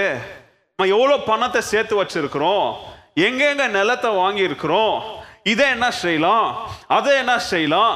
இந்த பணத்தை யாருக்கு கொடுக்கலாம்? அப்படின்லாம் சொல்லி வாழ்க்கையை முடிவெடுப்பதற்கு அவளுக்கு முன்பதாக என்ன இருக்கல. நேரம் இருக்கல. ஏன்னா எப்போ அட்டாக் பண்ண போறாங்கன்னு தெரியாது. ஆனா நேரம் காலம் ஒன்றும் அறியாத ஒரு ராகாப் அந்த நொடியில் அந்த தக்ஷணத்தில் ஒரு மிக முக்கியமான முடிவை எடுக்க வேண்டிய சூழ்நிலைக்குள்ளாக தள்ளப்பட்டால் she had a decision to make. இப்ப என்ன பண்றது? இவங்களை காட்டி கொடுக்கிறதா? அல்லது இவங்களுடைய தெய்வன் மேல நம்முடைய நம்பிக்கையை வச்சு நம்மளும் பொழைக்கிற வழிய பார்த்துட்டு போறதா? ஐயோ காணான்ல இவ்வளவு வருஷம் வாழ்ந்துட்டோமே. வீடு என்ன பண்றது? நம்ம நடத்துற இந்த இந்த டேவர்ன் என்ன பண்றது? உட்காந்து யோசிக்க நேரம் இல்லைங்க அவளுக்கு. நம்முடைய குடும்பத்தினர் என்ன பண்றது? இன்னும் செட்டில் பண்ணலையே. உட்காந்து யோசிக்க நேரம் இல்ல. வாழ்வா சாவா அப்படின்னு நமக்கு முன்பதாக வரும்பொழுது வாழ்வை தேர்ந்தெடுப்பீங்களா? சாவை தேர்ந்தெடுப்பீங்களா அப்படின்றத ராகாவுடைய வாழ்க்கையிலிருந்து நம்ம கற்றுக்கொள்ளலாம். ராகாவுடைய முன்பதாக நேரம் காலம் இருக்குல்ல. வாழ்வா சாவா காணான தேர்ந்தெடுத்தா மரணம். இந்த இஸ்ரவேலரை தேர்ந்தெடுத்தா ஜீவன். அவ எதை தேர்ந்தெடுத்தான் பைபிள் சொல்லுது? ஜீவனை தேர்ந்தெடுத்தால். நல்ல கவனிங்க. மனம் திரும்புவதும் இதை போலதான். அப்பா ஞானஸ்தானம் எடுக்கும் போது நான் ஞானஸ்தானம் எடுத்துக்கிறேன். என் அம்மா ஞானஸ்தானம் எடுக்கும் போது நான் ஞானஸ்தானம் எடுத்துக்கிறேன். என் மனைவி மனம் திரும்பும் போது நான் சர்ச்சுக்கு வரேன். எத்தனையோ ரட்சிக்கப்பட்டவங்க ரட்சிக்கப்படாதவங்களை திருமணம் பண்ணிட்டு சர்ச்சை விட்டு போயிடுவாங்க. ஓகேயா சர்ச்சை விட்டு போயிட்டு சொல்லுவாங்க. இவளை மனம் பேசி மனம் மாற வச்சு அதுக்கப்புறம் நான் எங்க வருவேன்? சர்ச்சுக்கு கூட்டிட்டு வருவேன். என்னால கூட்டு வர முடியாது பிரதர் உங்களால கூட்டிட்டு வர முடியாது. ஏன்னா சத்தியம் உங்க காது கிட்ட இருக்குது. நீங்க அதை கேட்டு உள்ள அனுப்ப விருப்பம் இல்லாதவர்களாக இருக்கும்படியால் நீங்க என்ன பண்றீங்க தெரியுமா? நேரத்தை உருவாக்குறீங்க. உங்க முன்பதாக நேரம் இல்ல. ஆனா நேரத்தை நீங்க என்ன செய்றீங்க? உருவாக்கிட்டு இருக்கிறீங்க. ரட்சிப்பு அப்படின்றதற்கு நேரம் காலம் கிடையாது. ஏன்னா ரட்சிப்பு என்பது வாழ்வா சாவா என்பதை குறித்த ஒரு காரியமாக இருக்கிறது. Salvation is instantaneous when you make a decision. Like கவனிங்க it's one thing to believe and one thing to act upon it. விசுவாசிப்பது கேட்பது நல்லதுதான். ஆனா கேட்டவைகளையும் விசுவாசிப்பதையும் செயல்ல போடுறோமா இல்லையா அப்படின்றது மிக முக்கியமான ஒரு கேள்வி. ராகாவுடைய வாழ்க்கையில பாருங்க கேட்டா அவ பார்க்கல. சிவந்த சமுத்திரம் ரெண்டா பிரிந்தது என்ன செய்யல அவ? பார்க்கலானா கேட்டா கேட்டது இருதயத்தில் என்னத்தை உருவாக்குது இப்போ. விசுவாசத்தை உருவாக்குது. வித்தியாசமான பார்வை வித்தியாசமான பேச்சு வித்தியாசமான கண்ணோட்டம் வித்தியாசமான அறிக்கைகள் விசுவாசத்தை பலப்படுத்துகிறது. இப்போ ரெண்ட செஞ்சுட்டா மூன்றாவது வாழ்வா சாவான் தேர்ந்தெடுக்கிறதுக்கு நேரம் காலத்தை என்ன செய்யல கேட்டுட்டு இருக்குல்ல உடனடியாக கேட்டத உள்ள அனுப்புனத இப்ப செயலில் போடுறா வாழ்வா சாவா என்பதை அவ என்ன செய்கிறாவா? தீர்மானம் எடுத்தா. இன்னைக்கும் ஆண்டவர் நம்ம கிட்ட நிறைய காரியங்களை சொல்லுவார்.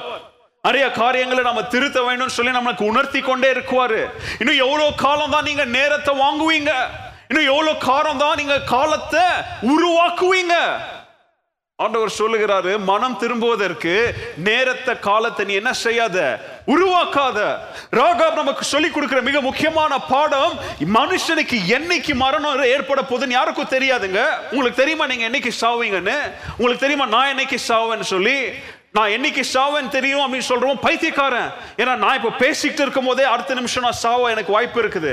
ஏன்னா நீங்க வெளியில ரோட்ல போகும்போது எந்த நேரத்துல என்ன நடக்குதுன்னு சொல்லி நமக்கு தெரியாது. ஏன்னா மனிதனுடைய வாழ்க்கை நம்ம கையில இல்லைங்க. அப்போ நம்மளுடைய முடிவு எப்போ அப்படின்றது நமக்கே தெரியாத பொழுது மனம் திரும்புவதற்கு ஏன் நேரத்தை காலத்தை வாங்கிட்டு இருக்கிறீங்க? ராகாபிங்க நல்ல பாடத்தை சொல்லி கொடுக்கிறா. ஆண்டவர் உனக்கு ஒரு காரியத்தை காண்பிக்கிறாருன்னா ஜீவனை நோக்கிய பாதை உன் கண்ணுக்கு நல்லா தெரியுதுன்னா நேரத்தை கடத்தாத அது கடினமான முடிவா இருந்தாலும் உடனே வாழ்வை நோக்கிய ஒரு முடிவை. மூன்றாவது காரியம் ராகாவுடைய வாழ்க்கையில் மிக முக்கியமாக நம்ம கற்றுக்கொள்ள வேண்டிய பாடம் என்ன தெரியுமா? புதிய குடும்பத்தோடு புதிய தேசத்தோடு சேர விரும்புகிற இதயத்தை உடைய மகளாக காணப்படுகிறாள். நல்ல கவனிங்க the third important characteristic of Rahab was that she had a willingness to join a new nation a new family new God. கானானை சேர்ந்தவா? அவருடைய குடும்பத்தினர் கானான்ல இருக்கிறாங்க. கானான் என்பது அவருடைய தாய் தேசம். கானானியர்கள் அவருடைய சகோதர சகோதரிகள். கானான் என்பது அவருடைய ரத்தத்துல ஊர்ன ஒண்ணு. ஆனா இப்போ அவளுக்கு முன்பதாக வாழ்வா சாவா அப்படின்னு ஒரு ஆப்ஷன் வைக்கப்படும் பொழுது அவ வாழ்வை மாத்திரம் தேர்ந்தெடுக்கலங்க. என் பழைய குடும்பத்தை விட்டுட்டு போனாலும் காணான் என்கிற ஒரு அடையாளத்தை நான் விட்டுட்டு போனாலும் நான் பரவாயில்லை. ஒரு புதிய குடும்பத்தை புதிய தேசத்தை புதிய தேவனை தேடி ஓடுகிற ஒரு புதிய வாழ்க்கையை நான் என்ன செய்ய விரும்புகிறேன்? ஏற்றுக்கொள்ள விரும்புகிறேன் அப்படின்னு சொல்ற ஒரு வில்லிங்னஸ் அவருடைய மனசுல இருந்துச்சு. To leave the old life and to enter into a new life, to leave Canaan and to join the people of Israel.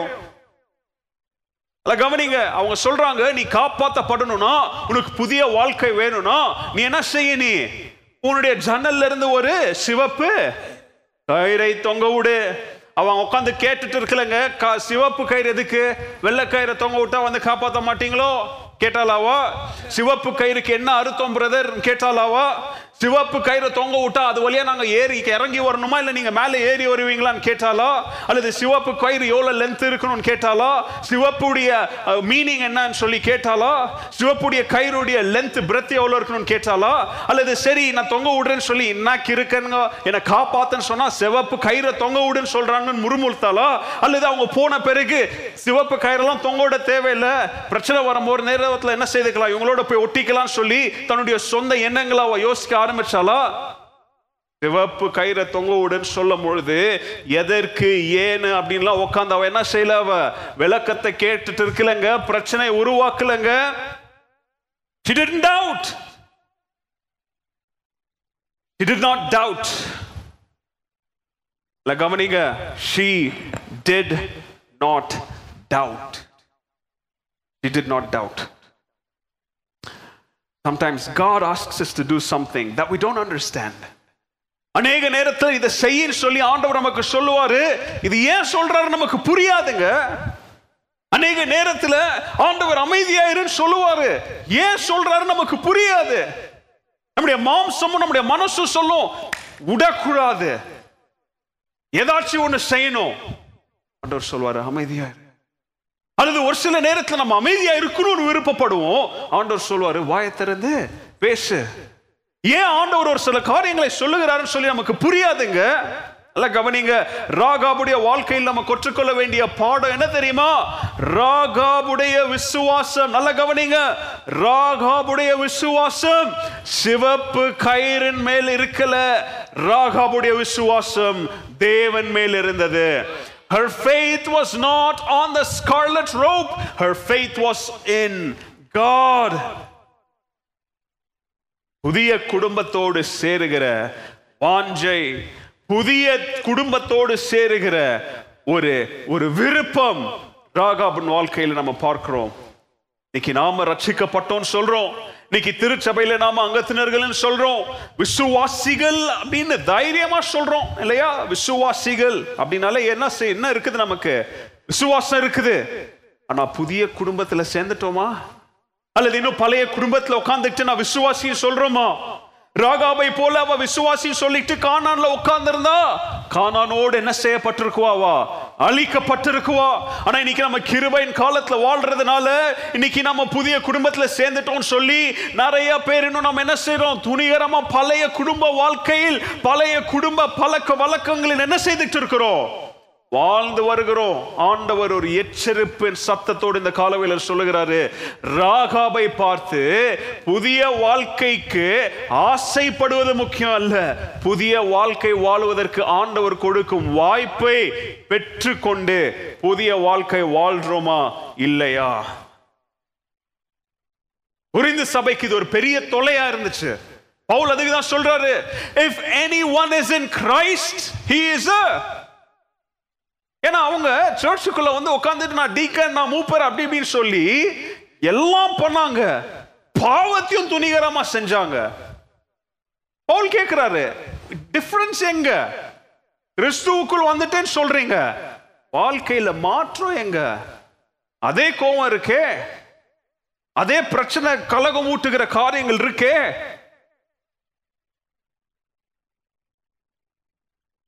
ராஹப் She had a willingness to join a new family, and by sticking out the scarlet rope, she declares that her faith is not on the object, but it is on God.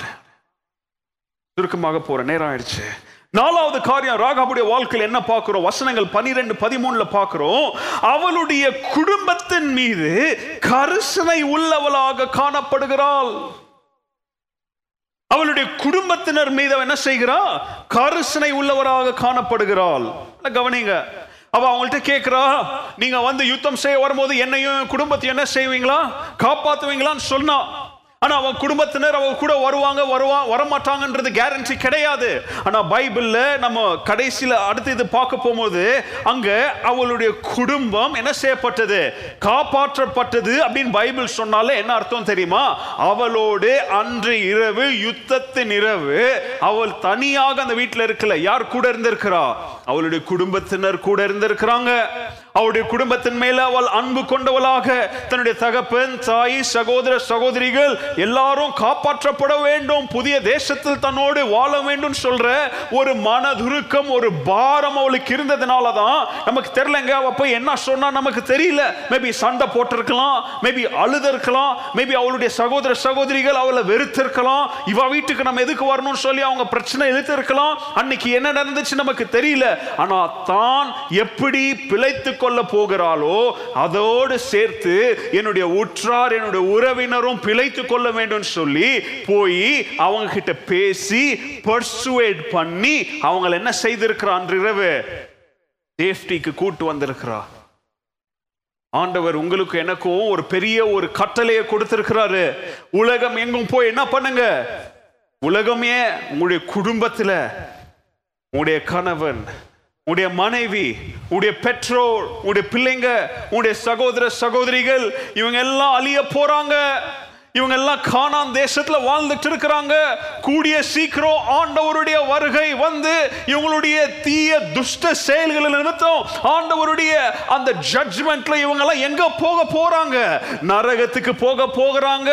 இவங்க எல்லாரும் அழிவை நோக்கிய பாதைக்கு போயிட்டு இருக்கிறாங்க ஆனா ஆண்டவர் மீட்பு அப்படின்ற சிவப்பு கயிறை எனக்கு கொடுத்திருக்கிறாரு.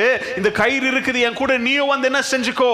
ஜீவனை காப்பாத்திக்கோன்னு சொல்லி சொல்ல எத்தனை பேர் நீங்க இங்க இருக்கிறீங்க? இங்க ரஹாம் சிவப்பு கயிறின் அடையாளமாகிய இயேசு கிறிஸ்துவின் மீட்பின் அந்த செயலை தன்னுடைய குடும்பத்தினரிடத்துல சொல்லி அவங்களுக்கும் புதிய ஒரு வாழ்க்கையை என்ன செய்கிறா? வாங்கி கொடுக்கிறா. கடைசி காரியம் அவளுடைய வாழ்க்கையில இருந்து நம்ம என்ன கற்றுக்கலாம்? சாப்டர் சிக்ஸ்க்கு போனீங்கன்னா அங்க யுத்த களம்.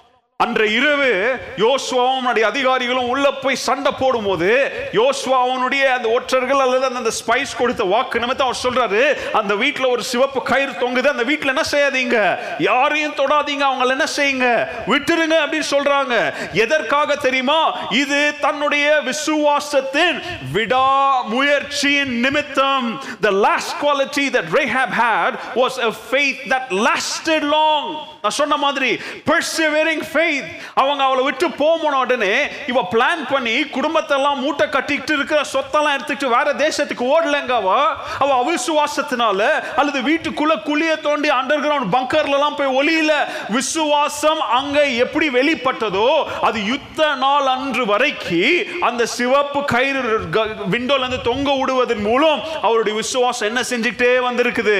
நீண்டி கொண்டே வந்திருக்குது. This is call பர்சவ persevering faith. அவருடைய விசுவாசம் விடாமுயற்சி விசுவாசமாக இருந்தது நிமித்தம். இங்க நிறைய பேருக்கு விசுவாசம் இருக்குதுங்க. ஆனா விசுவாசம் பிறந்த உடனே விட்டுருவாங்க விசுவாசம் வந்துருச்சு. ரட்சிக்கப்பட்டுட்டேன். ஞானஸ்தானம் எடுத்துட்டேன். இந்த வருஷத்துக்குரிய மெம்பர்ஷிப் பண்ணிட்டேன். விசுவாசி போதும். இல்லைங்க விசுவாசம் அப்படிப்பட்ட விசுவாசம் இல்ல. அல்லது இன்னைக்கு நிறைய திருச்சபைகள்ல கள்ள போதனைகளாக ஒரு டைம் நீ ரட்சிக்கப்பட்டா உனக்கு எது நிச்சயம்? அப்படி யாராவது எங்க இருக்கிறீங்களா? அப்படி யாராவது இருந்தீங்கன்னா உங்களுக்கு ரெண்டு ஆப்ஷன் ஒன்னு மனம் திரும்புங்க. அல்லது இந்த சர்ச் உங்களுக்கு சரியான சர்ச் கிடையாது. Your faith must be persevered. நல்ல கவனிங்க. அவளுடைய விசுவாசத்தை ஒரு தொடர்ந்தது நிமித்தம் இப்போ அவளுடைய வாழ்க்கை கானான்ல இல்ல. எங்க? இஸ்ரவேலர்களோடு. அவள் இனிமே காணானிய பெண் என்று அழைக்கப்பட போறதில்ல. ஏசு கிறிஸ்து வந்து பிறக்க போகிற வம்சத்துல விசுவாச வீராங்கனை என்று அழைக்கப்படுகிறாள். இனிமே அவ விக்கிரக ஆராதனை செய்கிறவள் அல்ல. யாரு? ஜீவனுள்ள தேவரை ஆராதிக்கிற மகளாக மாறுகிறாள். மூன்றாவது கடைசி காரியத்தை சொல்லி முடிக்கிறேன். முதலாவது சொன்ன ஆண்டவர் எப்படிப்பட்ட நபர்களையும் வேணாலும் எடுத்து உபயோகப்படுத்துவார். இரண்டாவது ஆண்டவர் எப்படிப்பட்ட? பாருங்க அதுக்குள்ள கேட்டு விட்டுட்டீங்க. முதலாவது எப்படிப்பட்ட? Any kind of people right ரெண்டாவது எனி கைண்ட் ஆஃப்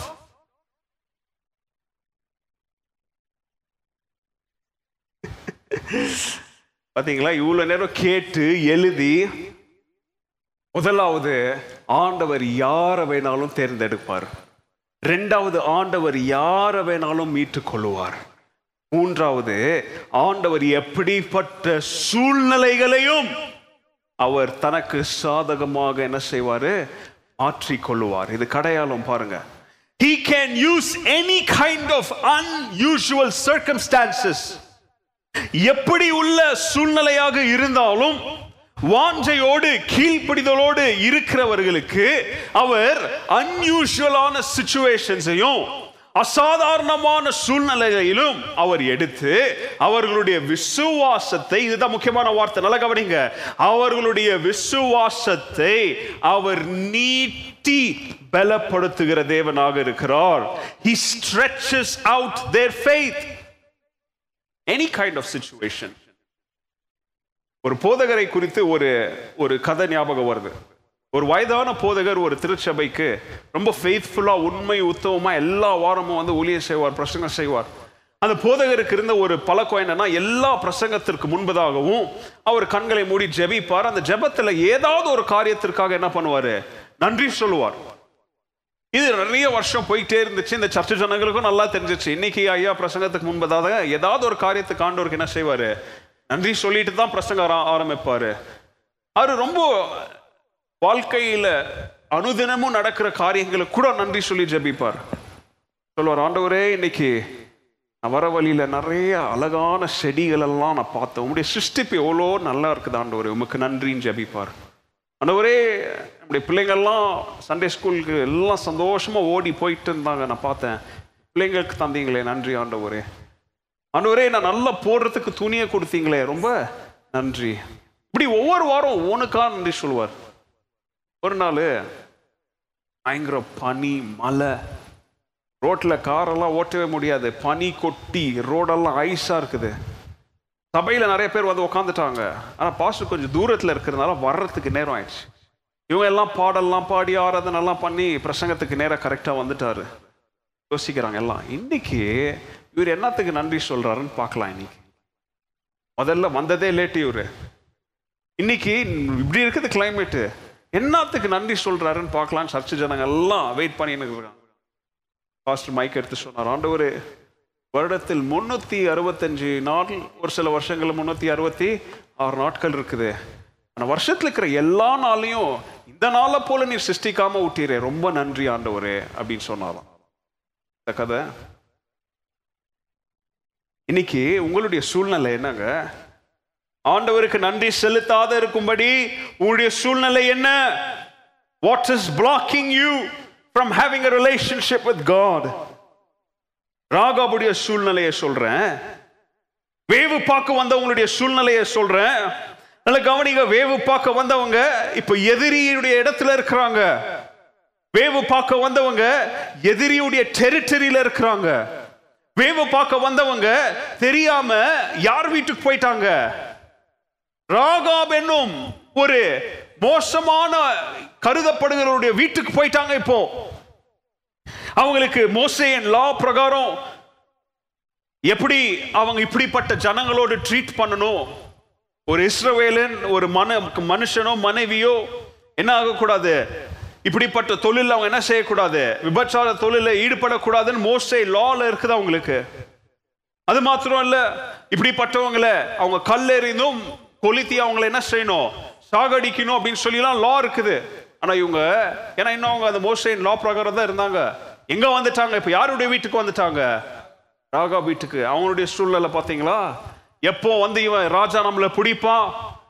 எப்போ எதிரி நம்மளை அட்டாக் பண்ணுவான்? நம்ம தெரியாம நம்ம இப்படிப்பட்டவருடைய ஒருத்தர் வீட்டில் வந்துட்டோமே. இது அவளுடைய அவனுங்களுடைய சூழ்நிலை. ராகாபுடைய சூழ்நிலை. யோசித்து பாருங்க. ஐயோ நம்ம இவங்களை வீட்டில் சேர்த்தோன்னு ராஜாக்கு தெரிஞ்சா நம்மள மாத்திரம் சாவடிக்க மாட்டான். நம்ம குடும்பத்தை என்ன செஞ்சிருவான்? அழிச்சிருவானே. ராகாபுக்கு வேவு பார்க்க வந்தவங்க சூழ்நிலை ஆபத்து. வேவு பார்க்க வந்தவங்களுக்கு ராகாபு கிட்ட இருக்கிறது அவங்களுக்கு ஆபத்து சூழ்நிலைகள். நல்லா கவனிங்க சூழ்நிலைகள் எப்படிப்பட்ட சூழ்நிலைகளா இருந்தாலும் சரி இந்த காலவேளையில மறக்காதீங்க. ஆண்டவர் அந்த சூழ்நிலைகளை தனக்கு சாதகமாக தன்னுடைய பிள்ளைகளுடைய வாழ்க்கையில் நன்மை உண்டாகும்படியாக அந்த சூழ்நிலைகளை நிமித்தம் இருக்கிற கடுகளவு விசுவாசத்தை எடுத்து அவர் விரிவுபடுத்துகிற தேவனாக இருக்கிறார். He stretches out our faith. மறந்துடாதீங்க இந்த வார்த்தையை கத்துக்காங்க. God is a God who stretches our faith. Through circumstances நீட்டுறது நீடிக்க வைக்கிறது. ஏசாயா ஐம்பத்தி ஐந்தாவது அதிகாரத்தில் அவர் சொல்றாரு என்னுடைய எண்ணங்கள் உங்களுடைய எண்ணங்கள் யோசனைகள் அல்ல என்னுடைய வழிகள் உங்களுடைய வழிகள் அல்ல. எப்படி வானத்திற்கும் பூமிக்கும் பெரிய டிஸ்டன்ஸ் இருக்குதோ my ways are higher than your ways மூன்றாவது காரியம் சொல்றேன். விசுவாசம் தேவன் மேல இருக்கும் பொழுது நல்லா கவனிங்க நம்மளால் கட்டுப்படுத்த முடியாது என்கிற சூழ்நிலையை கொண்டும் தேவன் நமக்கும் நம்மை சுற்றி இருக்கிறவர்களுக்கும் என்னத்தை செய்வாரு? நன்மையை செய்வார். முடிக்கிறேன். Rahab she was called as a woman of faith. கவனிங்க ஆண்கள்லாம் இன்னைக்கு இது பெண்ணுக்கு பெண்களுடைய செய்தி. நோ உங்களுடைய ஆண்டவர் பேசிட்டு தான் இருக்கிறாரு. விசுவாசம் என்பது ஆணுக்கு விசுவாசம் பெண்ணுக்கு விசுவாசம்லாம் கிடையாது. எல்லாருக்கும் ஒரே விசுவாசம் தான் இன்னைக்கு Rahab she was called as a woman of faith. மத்தேயு ஒன்றாவது அதிகாரம் அஞ்சு ஆறு வசனம் சொல்லுது. என்ன சொல்லுது? தாவீது ராஜாவுடைய பெரிய பாட்டியாக இருந்தது யாரு? ரஹாம். ராகாபுடைய மன மகன் யாரு? போவாஸ். போவாஸுடைய மனைவி யாரு? ரூத். அப்படியே லீனேஜ் போயிட்டே இருக்குது. தாவீது ராஜா அந்த வம்சத்துல வந்து பிறக்கிறாருங்க. அப்படியே வந்து பாத்தீங்கன்னா ஆண்டவராக இயேசு கிறிஸ்து என்ன செய்கிறாரு? அந்த வம்சத்துல வந்து பிறக்கிறார். நல்லா கவனிங்க Rahab was not a likely candidate for a hero of faith. விசுவாசத்தின் வீராங்கனை என்று பெயர் பெறுகிற எந்த தகுதியும் யாருக்கும் இருக்கல. ராகாபுக்கு இருக்கல. Rahab was not an ideal circumstances to come to faith in God. அவளுக்கு முன்னால இருந்த சூழ்நிலை நேர காலம் எதுவுமே இயேசுவை ஏற்றுக்கொண்டு மாவ மன்னிப்பு பெறுகிற சாதகமான சூழ்நிலைக்குள்ள அவ இருக்கல. வாழ்வா சாவான்னு குயிக்கா டிசைட் பண்ண வேண்டிய சூழ்நிலை அவளுக்கு இருந்துச்சு. நல்லா கவனிங்க இஸ்ரவேலருடைய தேவன் அவர்களுக்கு என்ன செய்தார் என்கிற செய்தியின் நிமித்தம் அவள் என்ன செய்தா? வீட்டுக்கு வந்து வேவு பார்த்தவர்களை உபசரித்தது நிமித்தம் அதுல ரிஸ்க் இன்வால்வா இருந்தாலும் அந்த உபசரிப்பு விசுவாசத்தை பெருக்கி அவளும் அவளுடைய குடும்பத்தினரும் உயிர் பிழைத்து புதிய தேசத்தில் புதிய வாழ்க்கையை ஆரம்பித்து கானானியனாக அல்ல இஸ்ரவேலனாக. இங்க வேஷித்தன வாழ்க்கை அல்ல விடுதலையான வாழ்க்கை. இங்க பிறரால ஏளனம் செய்யப்படுகிற வாழ்க்கை அல்ல. ஏசு கிறிஸ்து வந்து பிறந்த வம்சத்துல இருக்கிற மென்ஷன் செய்யப்பட்ட மாபெரும் பெண்மணியாக அவள் சரித்திரத்தை ஆண்டவர் மாத்துகிற தேவனாக இருக்கிறார் ஹalleluya நீங்களும் நானும் கிட்டத்தட்ட ராகாபை போலதாங்க. நம்மளுடைய வாழ்க்கையும் பாவ கச பாவ அழுக்குகள்னால கஷ்டத்தினால இன்னைக்கு நடைஞ்சிருந்தா நம்ம எப்போ ராகாவை போல சின்ன விசுவாசத்தை நிமித்தம் ஆண்டவரை நோக்கி நாம மனம் திரும்புகிறோமோ? நல்லா கவனிங்க. நம்மளுடைய ஸ்லேட் இதெல்லாம் உங்களுக்கு டியூஸ்டே பைபிள் ஸ்டடியில் விலாவரியாக போதிக்கப்படுகிறது உங்களுக்கு மீட்பின் சத்தியத்தில் நம்மளுடைய ஸ்லேட்டில் இவன் இதை செய்தான் அதை செய்தான் இவன் அதை செய்தான் இவன் இதை செய்தான் இவன் பேர் ராகாப் இவன் இதை செய்தான். எப்போ சின்ன விசுவாசத்தின் துளி ஆண்டவரை நோக்கி விசுவாச வார்த்தையை சொல்ல ஆரம்பிக்குதோ ஆண்டவர் மீட்பு என்னும் ஒரு ஸ்லேட்ல நம்மளுடைய ஸ்லேட் என்ன பண்றார் தெரியுமா? அழித்து அதை சுத்தமாக மாற்றுகிற தேவனாக இருக்கிறார். Remember your slate has been wiped clean. ராகாபுடைய கதை. இந்த காலவெளியில உங்களுடைய விசுவாசத்தை தூண்டிச்சா? ராகாபுடைய வாழ்க்கை இன்னைக்கு உங்களுடைய விசுவாசத்தை பலப்படுத்துச்சா? நீங்க நான் யாரும் எனக்கு எந்த விதமான அந்தஸ்து இல்ல தகுதியும் இல்லை அப்படின்னு சொல்லி நினைச்சிட்டு இருந்தீங்கன்னா ஆண்டவர் உங்களை பார்த்து இந்த காலவில் சொல்லுகிறாரு எப்படிப்பட்ட மனுஷ மனுஷியா இருந்தாலும் என்னால எடுத்து உபயோகப்படுத்த முடியாது அப்படின்ற சூழ்நிலை கிடையாது. எப்படிப்பட்ட மன மகன் மகளாக இருந்தாலும் உனக்கு மீட்பை தர முடியாது அப்படின்னு என்னுடைய கை என்ன செய்யல? குறுகி போகவே இல்லை. நீ எப்படிப்பட்ட சூழ்நிலையில வாழ்ந்தாலும் சரி சூழ்நிலைகளை மாற்றி உனக்கு நான் ஜீவனை தருகிற தேவனாக இருக்கிறேன். அப்படின்னு சொல்லுகிறாரு. எல்லாரும் எளிமை நின்று எல்லாரும் சீக்கிரமாக எளிமை நின்று கண்களை மூடி இந்த கால வேலையில ஆண்டவரே எங்களோடு நீர் பேசின உடைய வார்த்தைக்காக நன்றி. சொல்லுங்க எல்லாரும். ஆண்டவரே உடைய வார்த்தைக்காக நன்றி ஆண்டவரே. உடைய வார்த்தை என்னை பலப்படுத்துறதற்காக எனக்கு நன்றி. சொல்லுங்க ஆண்டவரே உடைய நன்மையை பெற்று உடைய நன்மையிலிருந்து ஆண்டவரே பின்மாற்ற வாழ்க்கையில நான் இப்ப வாழ்ந்துட்டு இருந்தா என் வாழ்க்கையை நீங்க தொட்டு மாத்துங்க ஆண்டவரே. விசுவாசத்தினால் நீதிமான் பிழைப்பான் என்கிற வசனத்திற்கு ஆண்டவரே ஒரு எடுத்துக்காட்டாக இந்த கால வேளையில் ராகாவுடைய வாழ்க்கையிலிருந்து ஒரு சில காரியங்களை நாங்கள் கற்றுக்கொண்டிருக்கிறோம். ஜெபிங்க வாயத்திறந்து ஜெபிங்க எல்லாரும் கரங்களை உயர்த்துங்க எல்லாரும் திருச்சபையில் இருக்கிறவங்க எல்லாரும் கரங்களை உயர்த்தி எண்ணங்களை எல்லா யோசனைகள் எல்லா டிஸ்ட்ராக்ஷன்ஸையும் அகற்றி எல்லாரும் கரங்களை உயர்த்தி ஜெபிங்க. கொஞ்ச நேரமாக ஆன்லைன்ல பார்க்குறவங்க நீங்க இருக்கிற இடத்துல உங்களுடைய கரங்களை உயர்த்தியோ அல்லது கரங்களை கூப்பியோ ஆண்டவரிடத்துல நோக்கி ஜெபிங்க. Lord I am a sinner. I am not worthy to be even standing in your presence Lord. But your grace has saved me. உம்முடைய கிருபை நிமித்தம். நீர் என்னை ஏற்றுக்கொண்டு ஆண்டவரே உம்முடைய சிவப்பு கயிறு நிமித்தம் அதன் அடையாளத்து நிமித்தம் மீட்பை எனக்கு தந்தீரே. உமக்கு நன்றி ஆண்டவரே. சாவுக்கு என்னை ஒப்பு கொடுக்காமல் சிலுவையில் என்னை மீட்டுக் கொண்டீரே உமக்கு நன்றி ஆண்டவரே. இருப்பீங்களா வாயத்திறந்து ஜெபிங்க. சத்தமா ஜெபிங்க. முணுமுணுத்துட்டு இருக்காதீங்க. சத்தத்தை உயர்த்தி ஜெபிங்க. நீங்க ஜெபிக்கிற ஜெபம் பக்கத்துல இருக்கிறவங்களை உற்சாகப்படுத்தும். அந்நொருங்கின மனசு அவங்களை தேற்றுவது. ஆண்டவரும் பரலோகமும் இப்ப நீங்க செய்கிற ஜெபத்தை கேட்கிறாங்க. விசுவாசத்தோடு ஜெபிங்க. ஆண்டவரே நான் பதற மாட்டேன். ஆண்டவரே விசுவாசியாகிய நான் பதற மாட்டேன் ஆண்டவரே. ராகா பதறவில்லை. அவளுக்கு முன்பதாக வாழ்வா சாவான் இருக்கிற சூழ்நிலையை கண்டு அவள் பயப்படல ஆண்டவரே அவள் பதறவில்லை. அந்த தைரியத்தை எனக்கும் நீங்க தாங்க ஆண்டவரே. கேட்பீங்களா ஆண்டவரை நோக்கி?